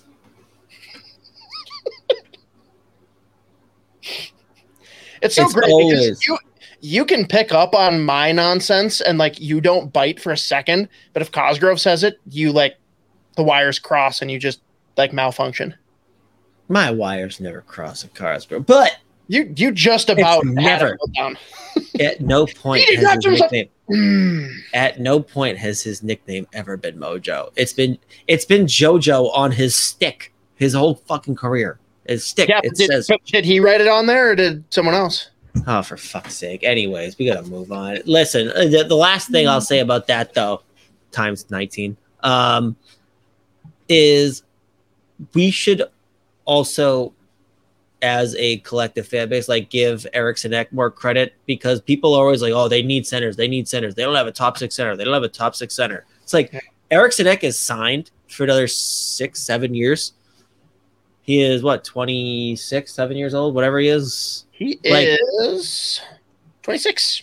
26 years old. Well, oh, is that not a Um, top? Is he not? Is he not a top six center? Like, you know what I mean? Like, people never factor him in ever when they're like young I think, it's, I think it's more like you need a number one center. We have never had a number one center. I don't think that Ek is a number one center.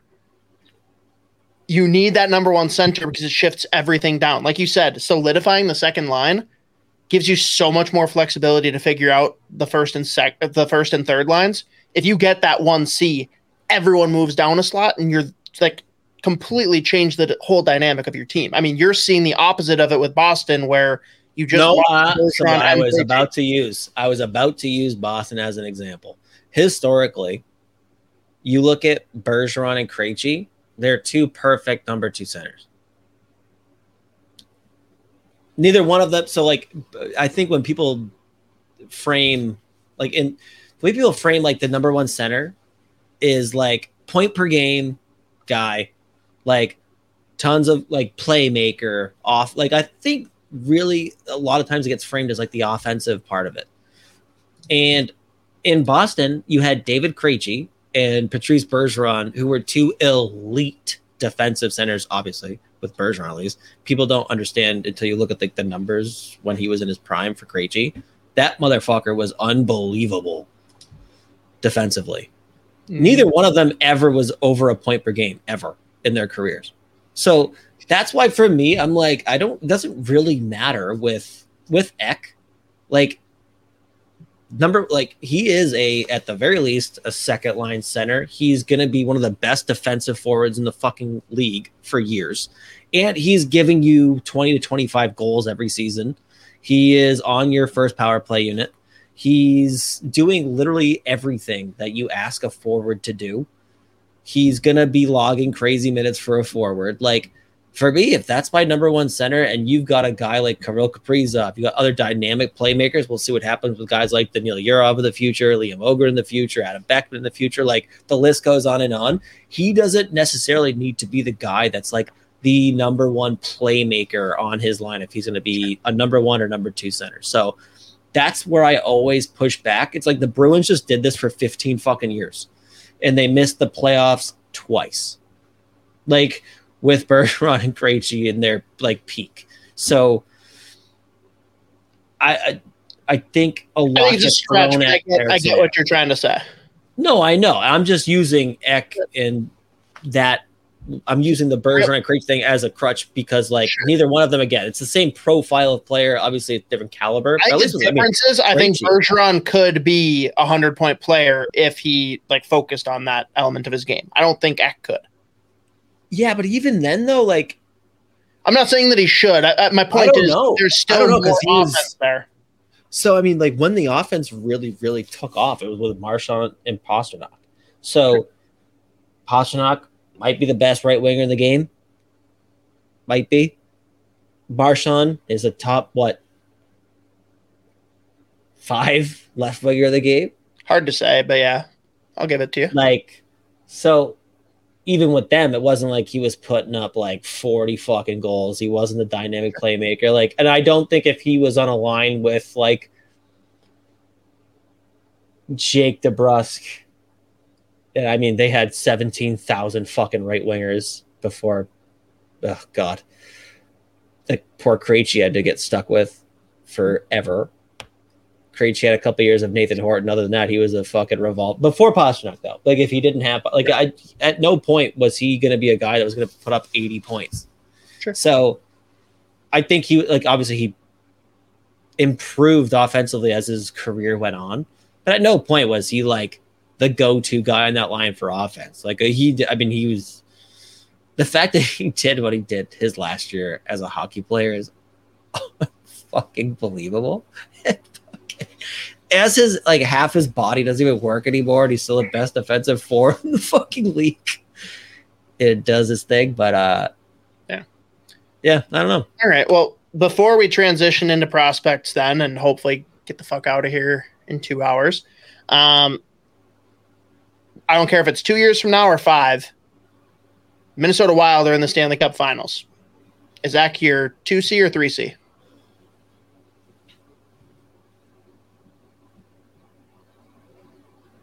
I mean, it could be by two.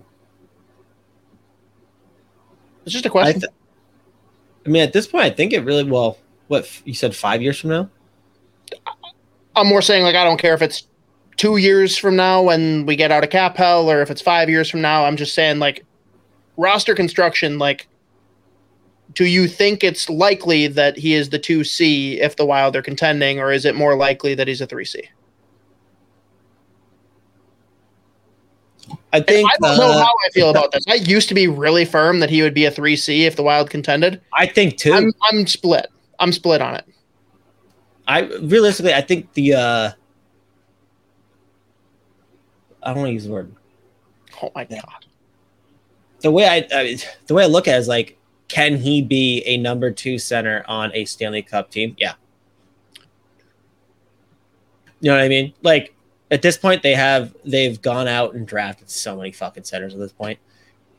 At the same time, he's proven himself that he can score 20, 25 goals, put up 25, 30. Like he can put up decent points in this league, and he is an elite defensive center to the point where he's going to be in terms of your forwards, he'll be a top three guy in ice time as is.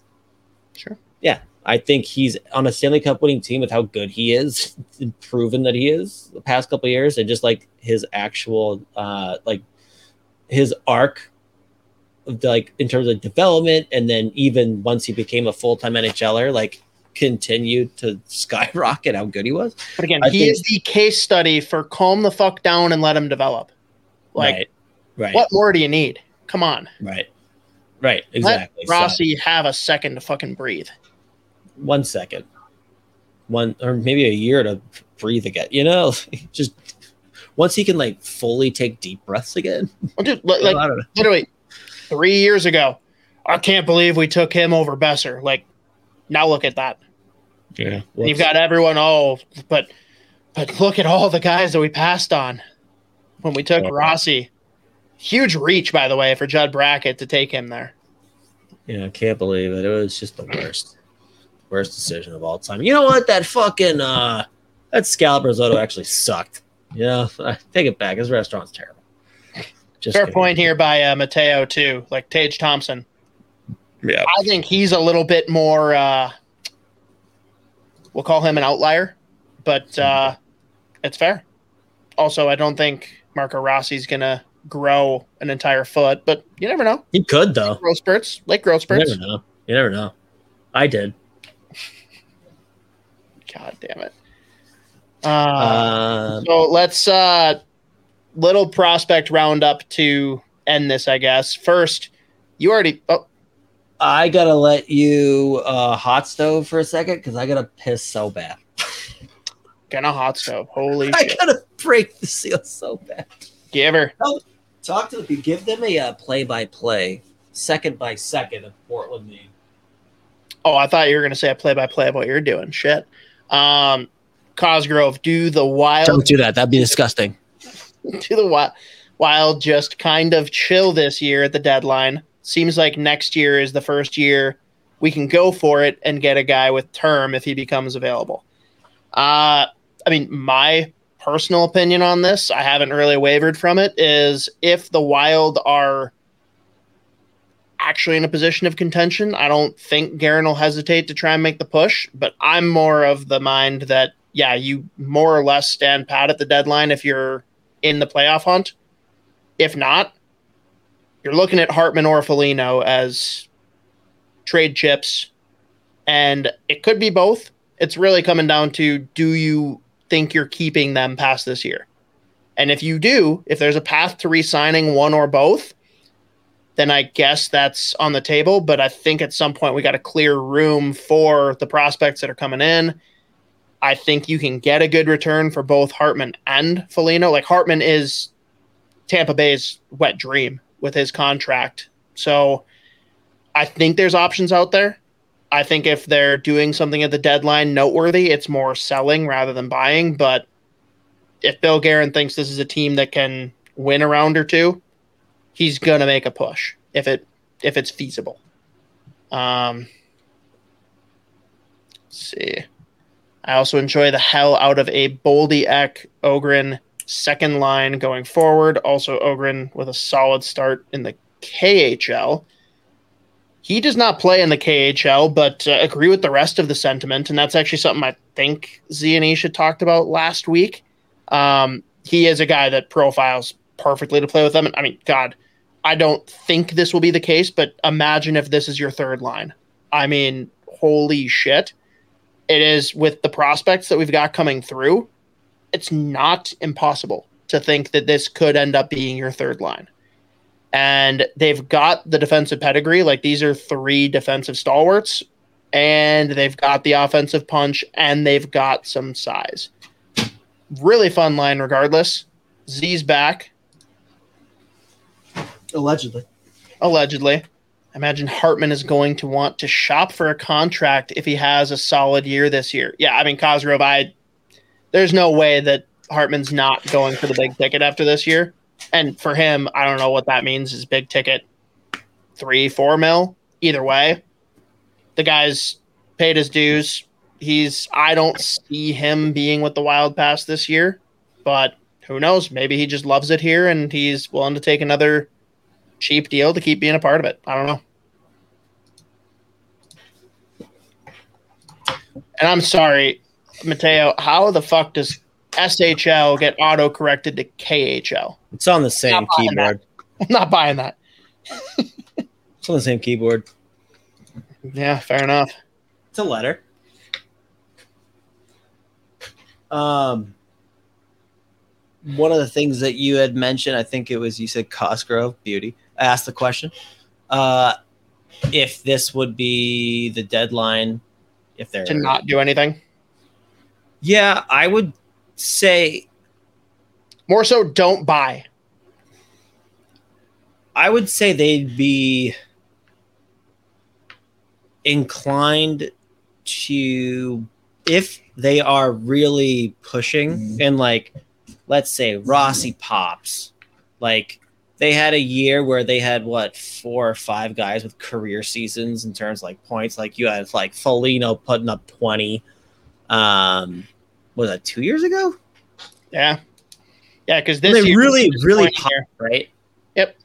when they really really popped and like let's say like Rossi does and you like Faber immediately steps in like if they're like in contention that central division where they're like because again, we've said this before. They weirdly match up somehow. Like they play Colorado so well every game.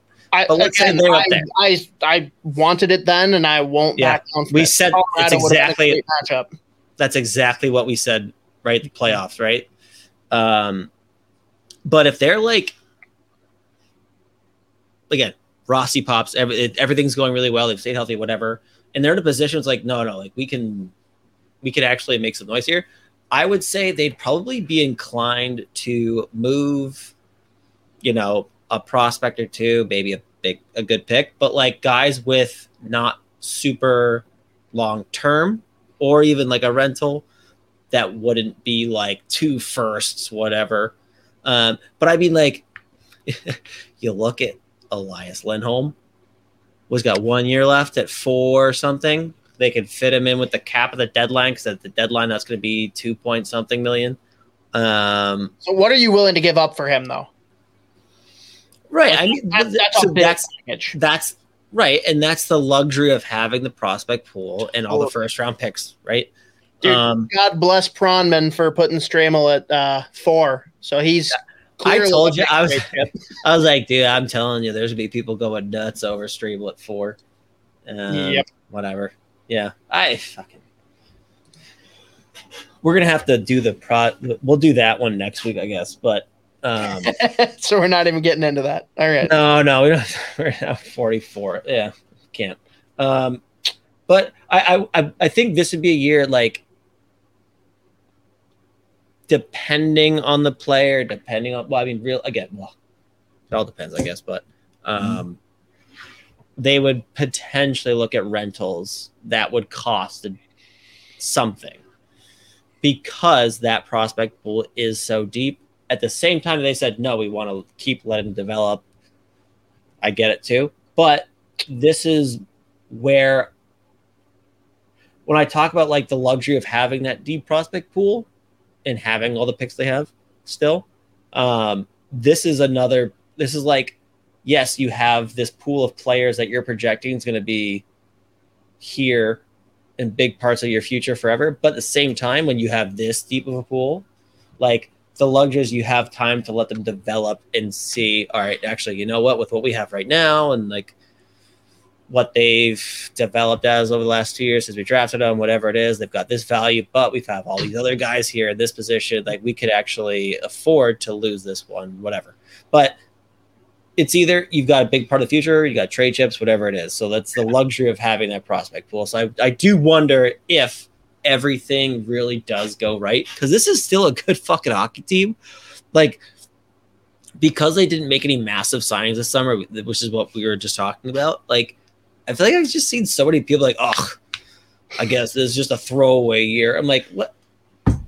You still have a solid fucking hockey team. Throwaway like- down in Rochester.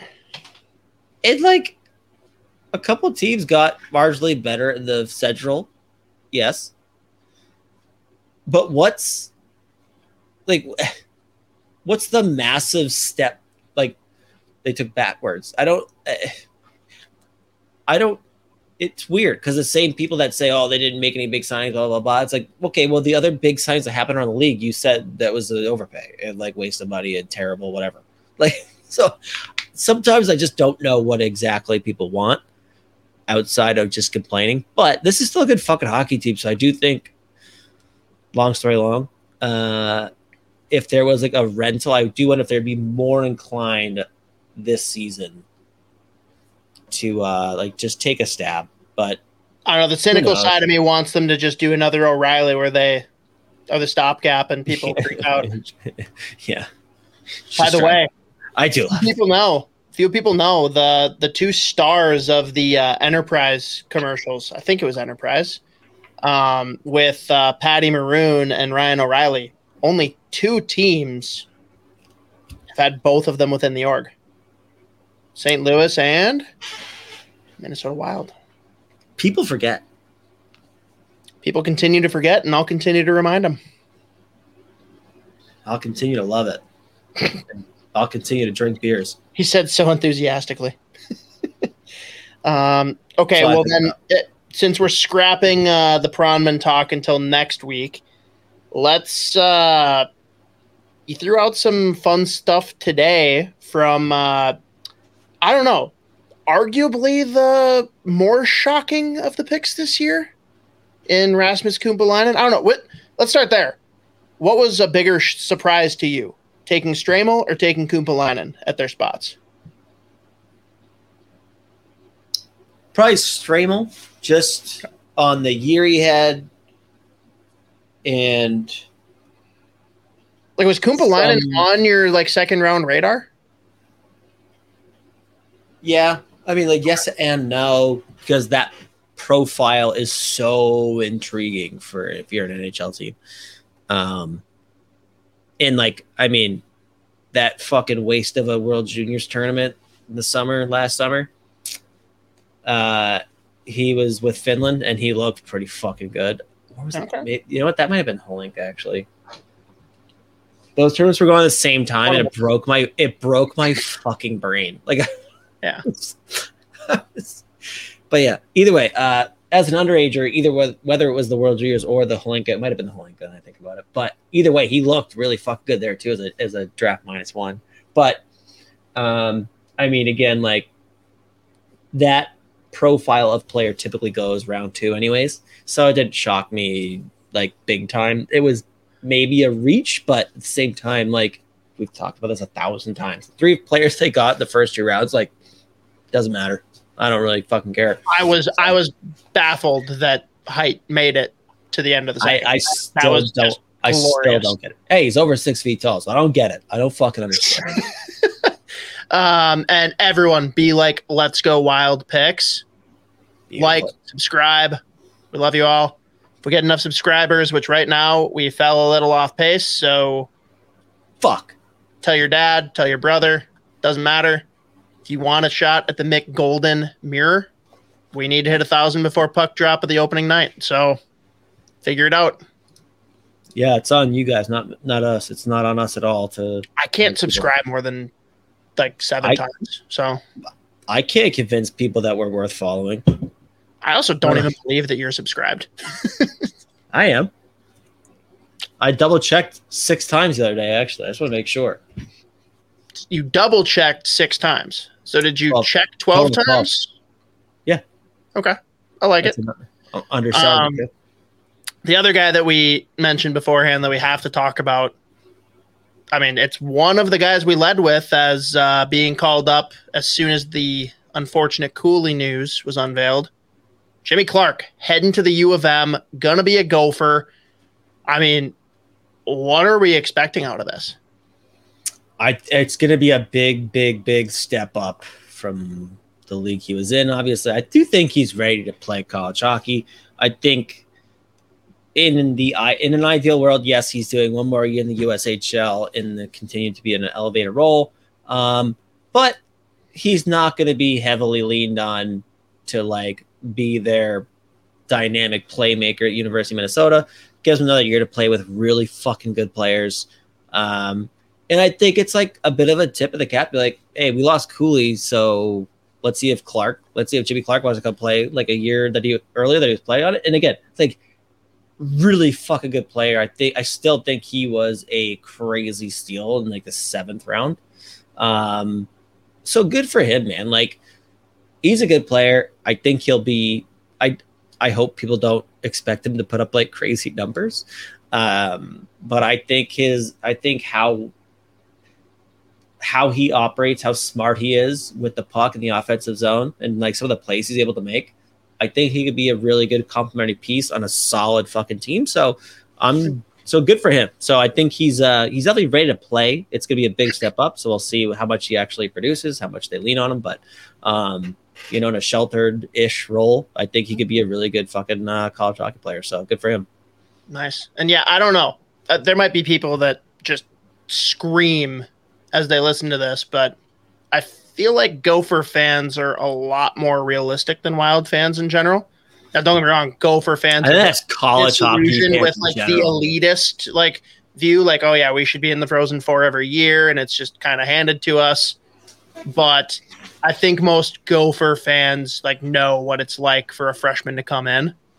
Like none of the Gopher fans expected what they saw from Cooley and Snuggerud. Like, it's more Wild fans that And there's- "Oh, wait, And those were two first round picks. Those were two first round picks too. And Jimmy Clark only has a seventh round pick. So I mean that's only six later. yeah, true. It's single digits. Now that I think about it. You know what? He better fucking win the Hobie. Right. Uh, it's gonna happen. But yeah. I think uh fucking hour 52 and it's so funny. Yeah. Up to you. You you had uh it wasn't a typo, I hope, that you put KHL instead of SHL, but uh Mm. that's the the only thing left that you wanted to cover. So up to you. realistically, so well, I, I'll just mention. So the the KHL season, the regular season, officially kicks off a week from today. Uh, well, I guess when you're listening, unless you're live, all eleven of you.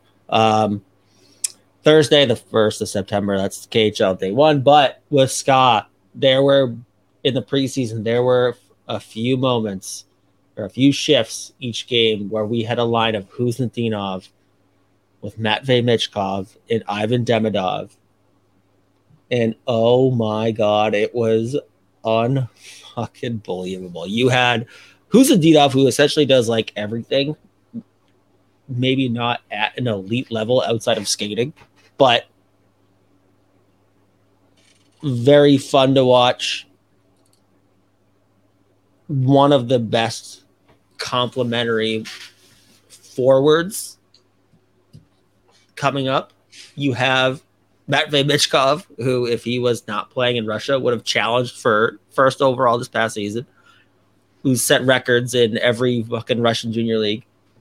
Uh, and then you had Demidov, who, I mean, he's even got like more tools and just like more in his arsenal. Maybe not at the same level, but just like more to like more in his tool bag than Michkov did on the same line, and it was sick. Like every time they again they had the puck the whole time that they were on ice, and it was like no one could even like touch them. Like no one was coming close to them. And I mean, Demidov has been ripping it up in the preseason in the KHL. He's so fucking good. Like he should challenge number one overall, dude. So like does- he is that playing guy. on a line like that make the difference in him making the push for the one overall? Or does that get I held would- against him in some way? No, I, I, I honestly would say like, I think anyone that's been tracking and watching him for the last year or two knows like in terms of just like raw talent, he's right there. There's just it's it's so tough gauging it with Russia, not just because of the geopolitical thing. It's been tough forever. Yeah. trying to figure out exactly you know what a player is. I mean, unless- Like, unless their development is so fucking weird. Yeah. Um, what what's his contract situation? not even remotely close to what. Like, so that's the thing too. I say like, Like it- is, is he up at the end uh, of this year and he's going to get extended, or does he already have one more year and that's probably his out? Well, I'll tell you in a second. Um, either way, like eh, even if he is up, end of his draft, like he'll he's not going to come right over. I don't think. Um, No, it's. I mean, it's more. If he had one more year, that's perfect, because then he's got one more year and then he comes. But if he has this year, they try and strong arm him into a two or three year deal. current contract's up 24, 25. So that's pretty much what you can expect then. Yep. Which I mean, two years. That's not bad. And I mean, Michkov already said that he's leaving after one more year. So apparently, contracts aren't real. I what a statement. Yeah, I'll be breaking that shit. Don't worry about it. What? Yeah, it's fine, guys. Just fucking take me, baby. honestly, if he had fallen to Washington, I wouldn't for a second doubt that Ovi goes over and he's just like, Putin, let him fucking come over now. Mm. I'll come back and give you a nice little like glory tour, play for a couple years in the K for you, but let this boy come over and help me break Gretzky's record. Thank you. Listen, Pooty. Listen, Poots. Pooty. Pooty. Poots. Pooty. Pooty. What? Oh, Listen. Listen, Poot. Listen, Pooty. Uh, let him come over. Let him cook with me. We'll come back. We'll come back. Daddy Vladdy. Yeah. Well, either way though, uh, when they're on the ice together, those three, oh my god, it's so fun to watch. And Yurov, I told you earlier, fucking sniped earlier. Like today, I think they actually had him on the fourth line again, which I was like, no, no, no, no, please God, no. Please fucking God, no. But yeah, I don't give a fuck about face. I, I feel this before. I don't really care about face-offs. That's one thing that every player can absolutely. There's not something. I'm not trying to carve Mateo here, my guy. Uh, Yeah, I I don't don't really sound like that at all. well, no, I. well, our other. Fuck it, I'll say it then. Uh, What kind of buddy. idiot would say this? Uh, no disrespect though. No, no, no, no. well, um, well, it was like when we did the uh, we did the crossover pod. Um, like I remember Justin brought up face-offs a few times, and I was Oh, like, sure. I don't give a fuck how good they are at face-offs at 17, 18, 19, 20 years old. Sidney Crosby was a dog shit. He was dog shit the face-off dot. Well, because you can't work on face-offs against your washing machine. Like, That's a good point. Yeah. So Beckman will never be able to take one because he's going to be shooting pucks in his driveway forever. yeah, you can't. You can't manage to bring it up. Manage to find a way. Manage to find a way. Let's fucking go. Check the box. Um, Obligatory.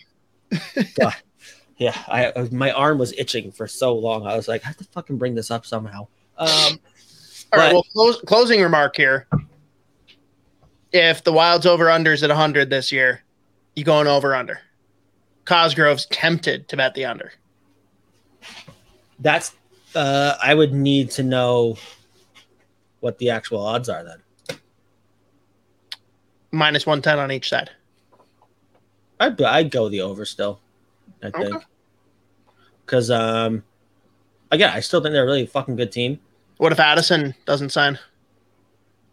Oh, I would be hammering the under. If there was another, if there was an alt line where they could go like 20 points total, hammer the under, you know?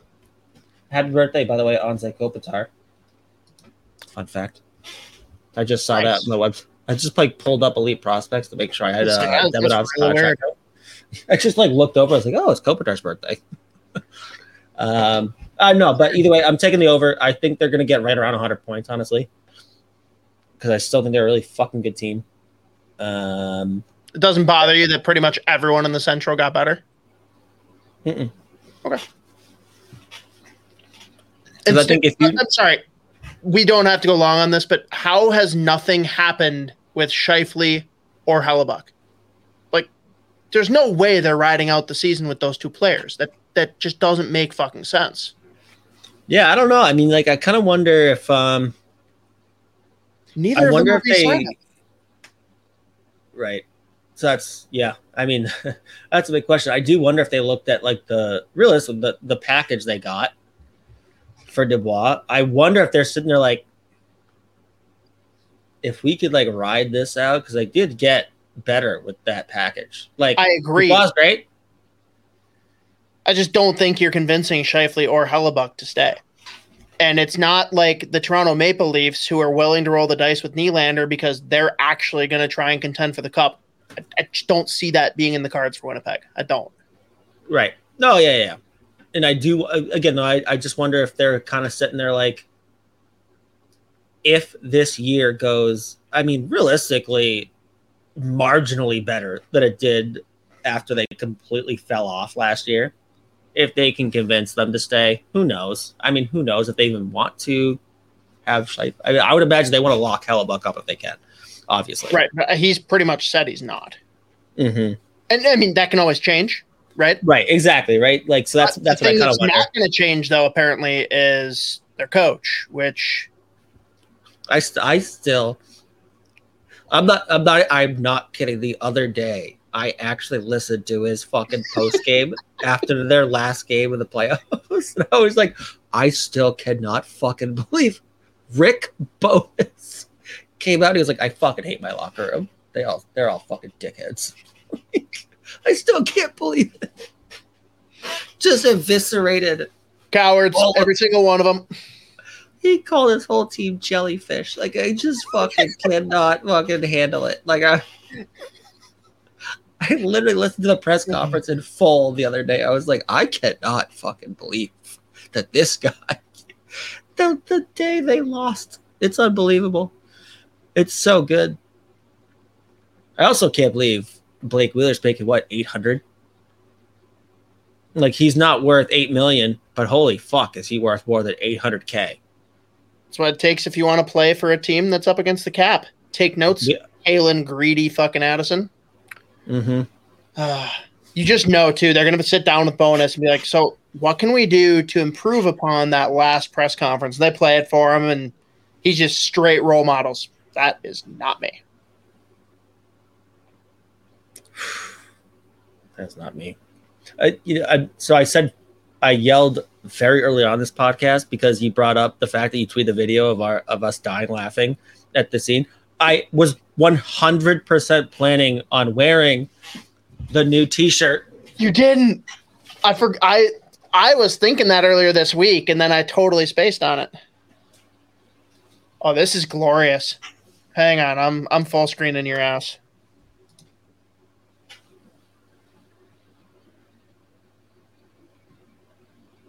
Yeah. Top five gift i've ever given someone No, yeah, no. I told uh, I told the first lady step it up. I mean, really, hmm, my birthday wasn't uh, in terms of apparel. bar has been Take, set take this over any. This should actually be the Minnesota Wild uh, retro, reverse retro. At no point was this. Nope. in We're for sure gonna find a way to work that into a revamped Judd'z Budz logo. I just got to think on it a little bit. You know what? Hands, it's something. Just do this. Yeah, that's it. I I think my wife will figure it out. Yeah, she is pretty good at that, huh? Decent. No, yeah, she killed What? it. yeah, she's cool. Very, very fun hanging out with YouTube for what five, four days, whatever it is. Either way, uh, we went two hours. I think this is the first time we've done two hours. Uh, That's we- factually no. well, I mean, so, uh, on this specific, not the draft. No, I know, but there was I remember it was like maybe a month, month and a half ago that we did one and it like hit two hours and you're like, all right, we gotta fucking be done because we are not doing the the, the draft show shit. Allegedly. Allegedly. whatever. Anyone that's stuck around this long, oh my god, we just gained someone. That's crazy. Uh, anyone that's stuck around this long, one, as always, I'm sorry. Uh, two, thank you. Three, um, do a better job because we haven't been able to give away the uh, Mick Golden Light, whatever It's gonna happen. Maybe. thing. Um, yeah, that was interesting. So I think again, since we're two hours in, we'll have to dive into this next week, which is brutal because I feel like at that point people will probably No, don't care. care as much. But whatever, we'll we'll talk about it, or we won't. Who knows? Maybe something crazy will happen. Not. Yeah. Oh wait, actually, I'll be gone next Thursday. Well, Pronman's rankings definitely won't matter at that point. I'll do it from the plane. Mid turbulence. Hey! well, it depends where, where ah! you're flying. St. Louis, but we're ending up in Iowa. Fair enough. St. Louis to Iowa.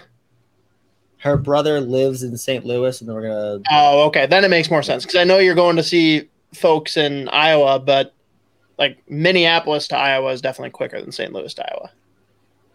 I would assume so.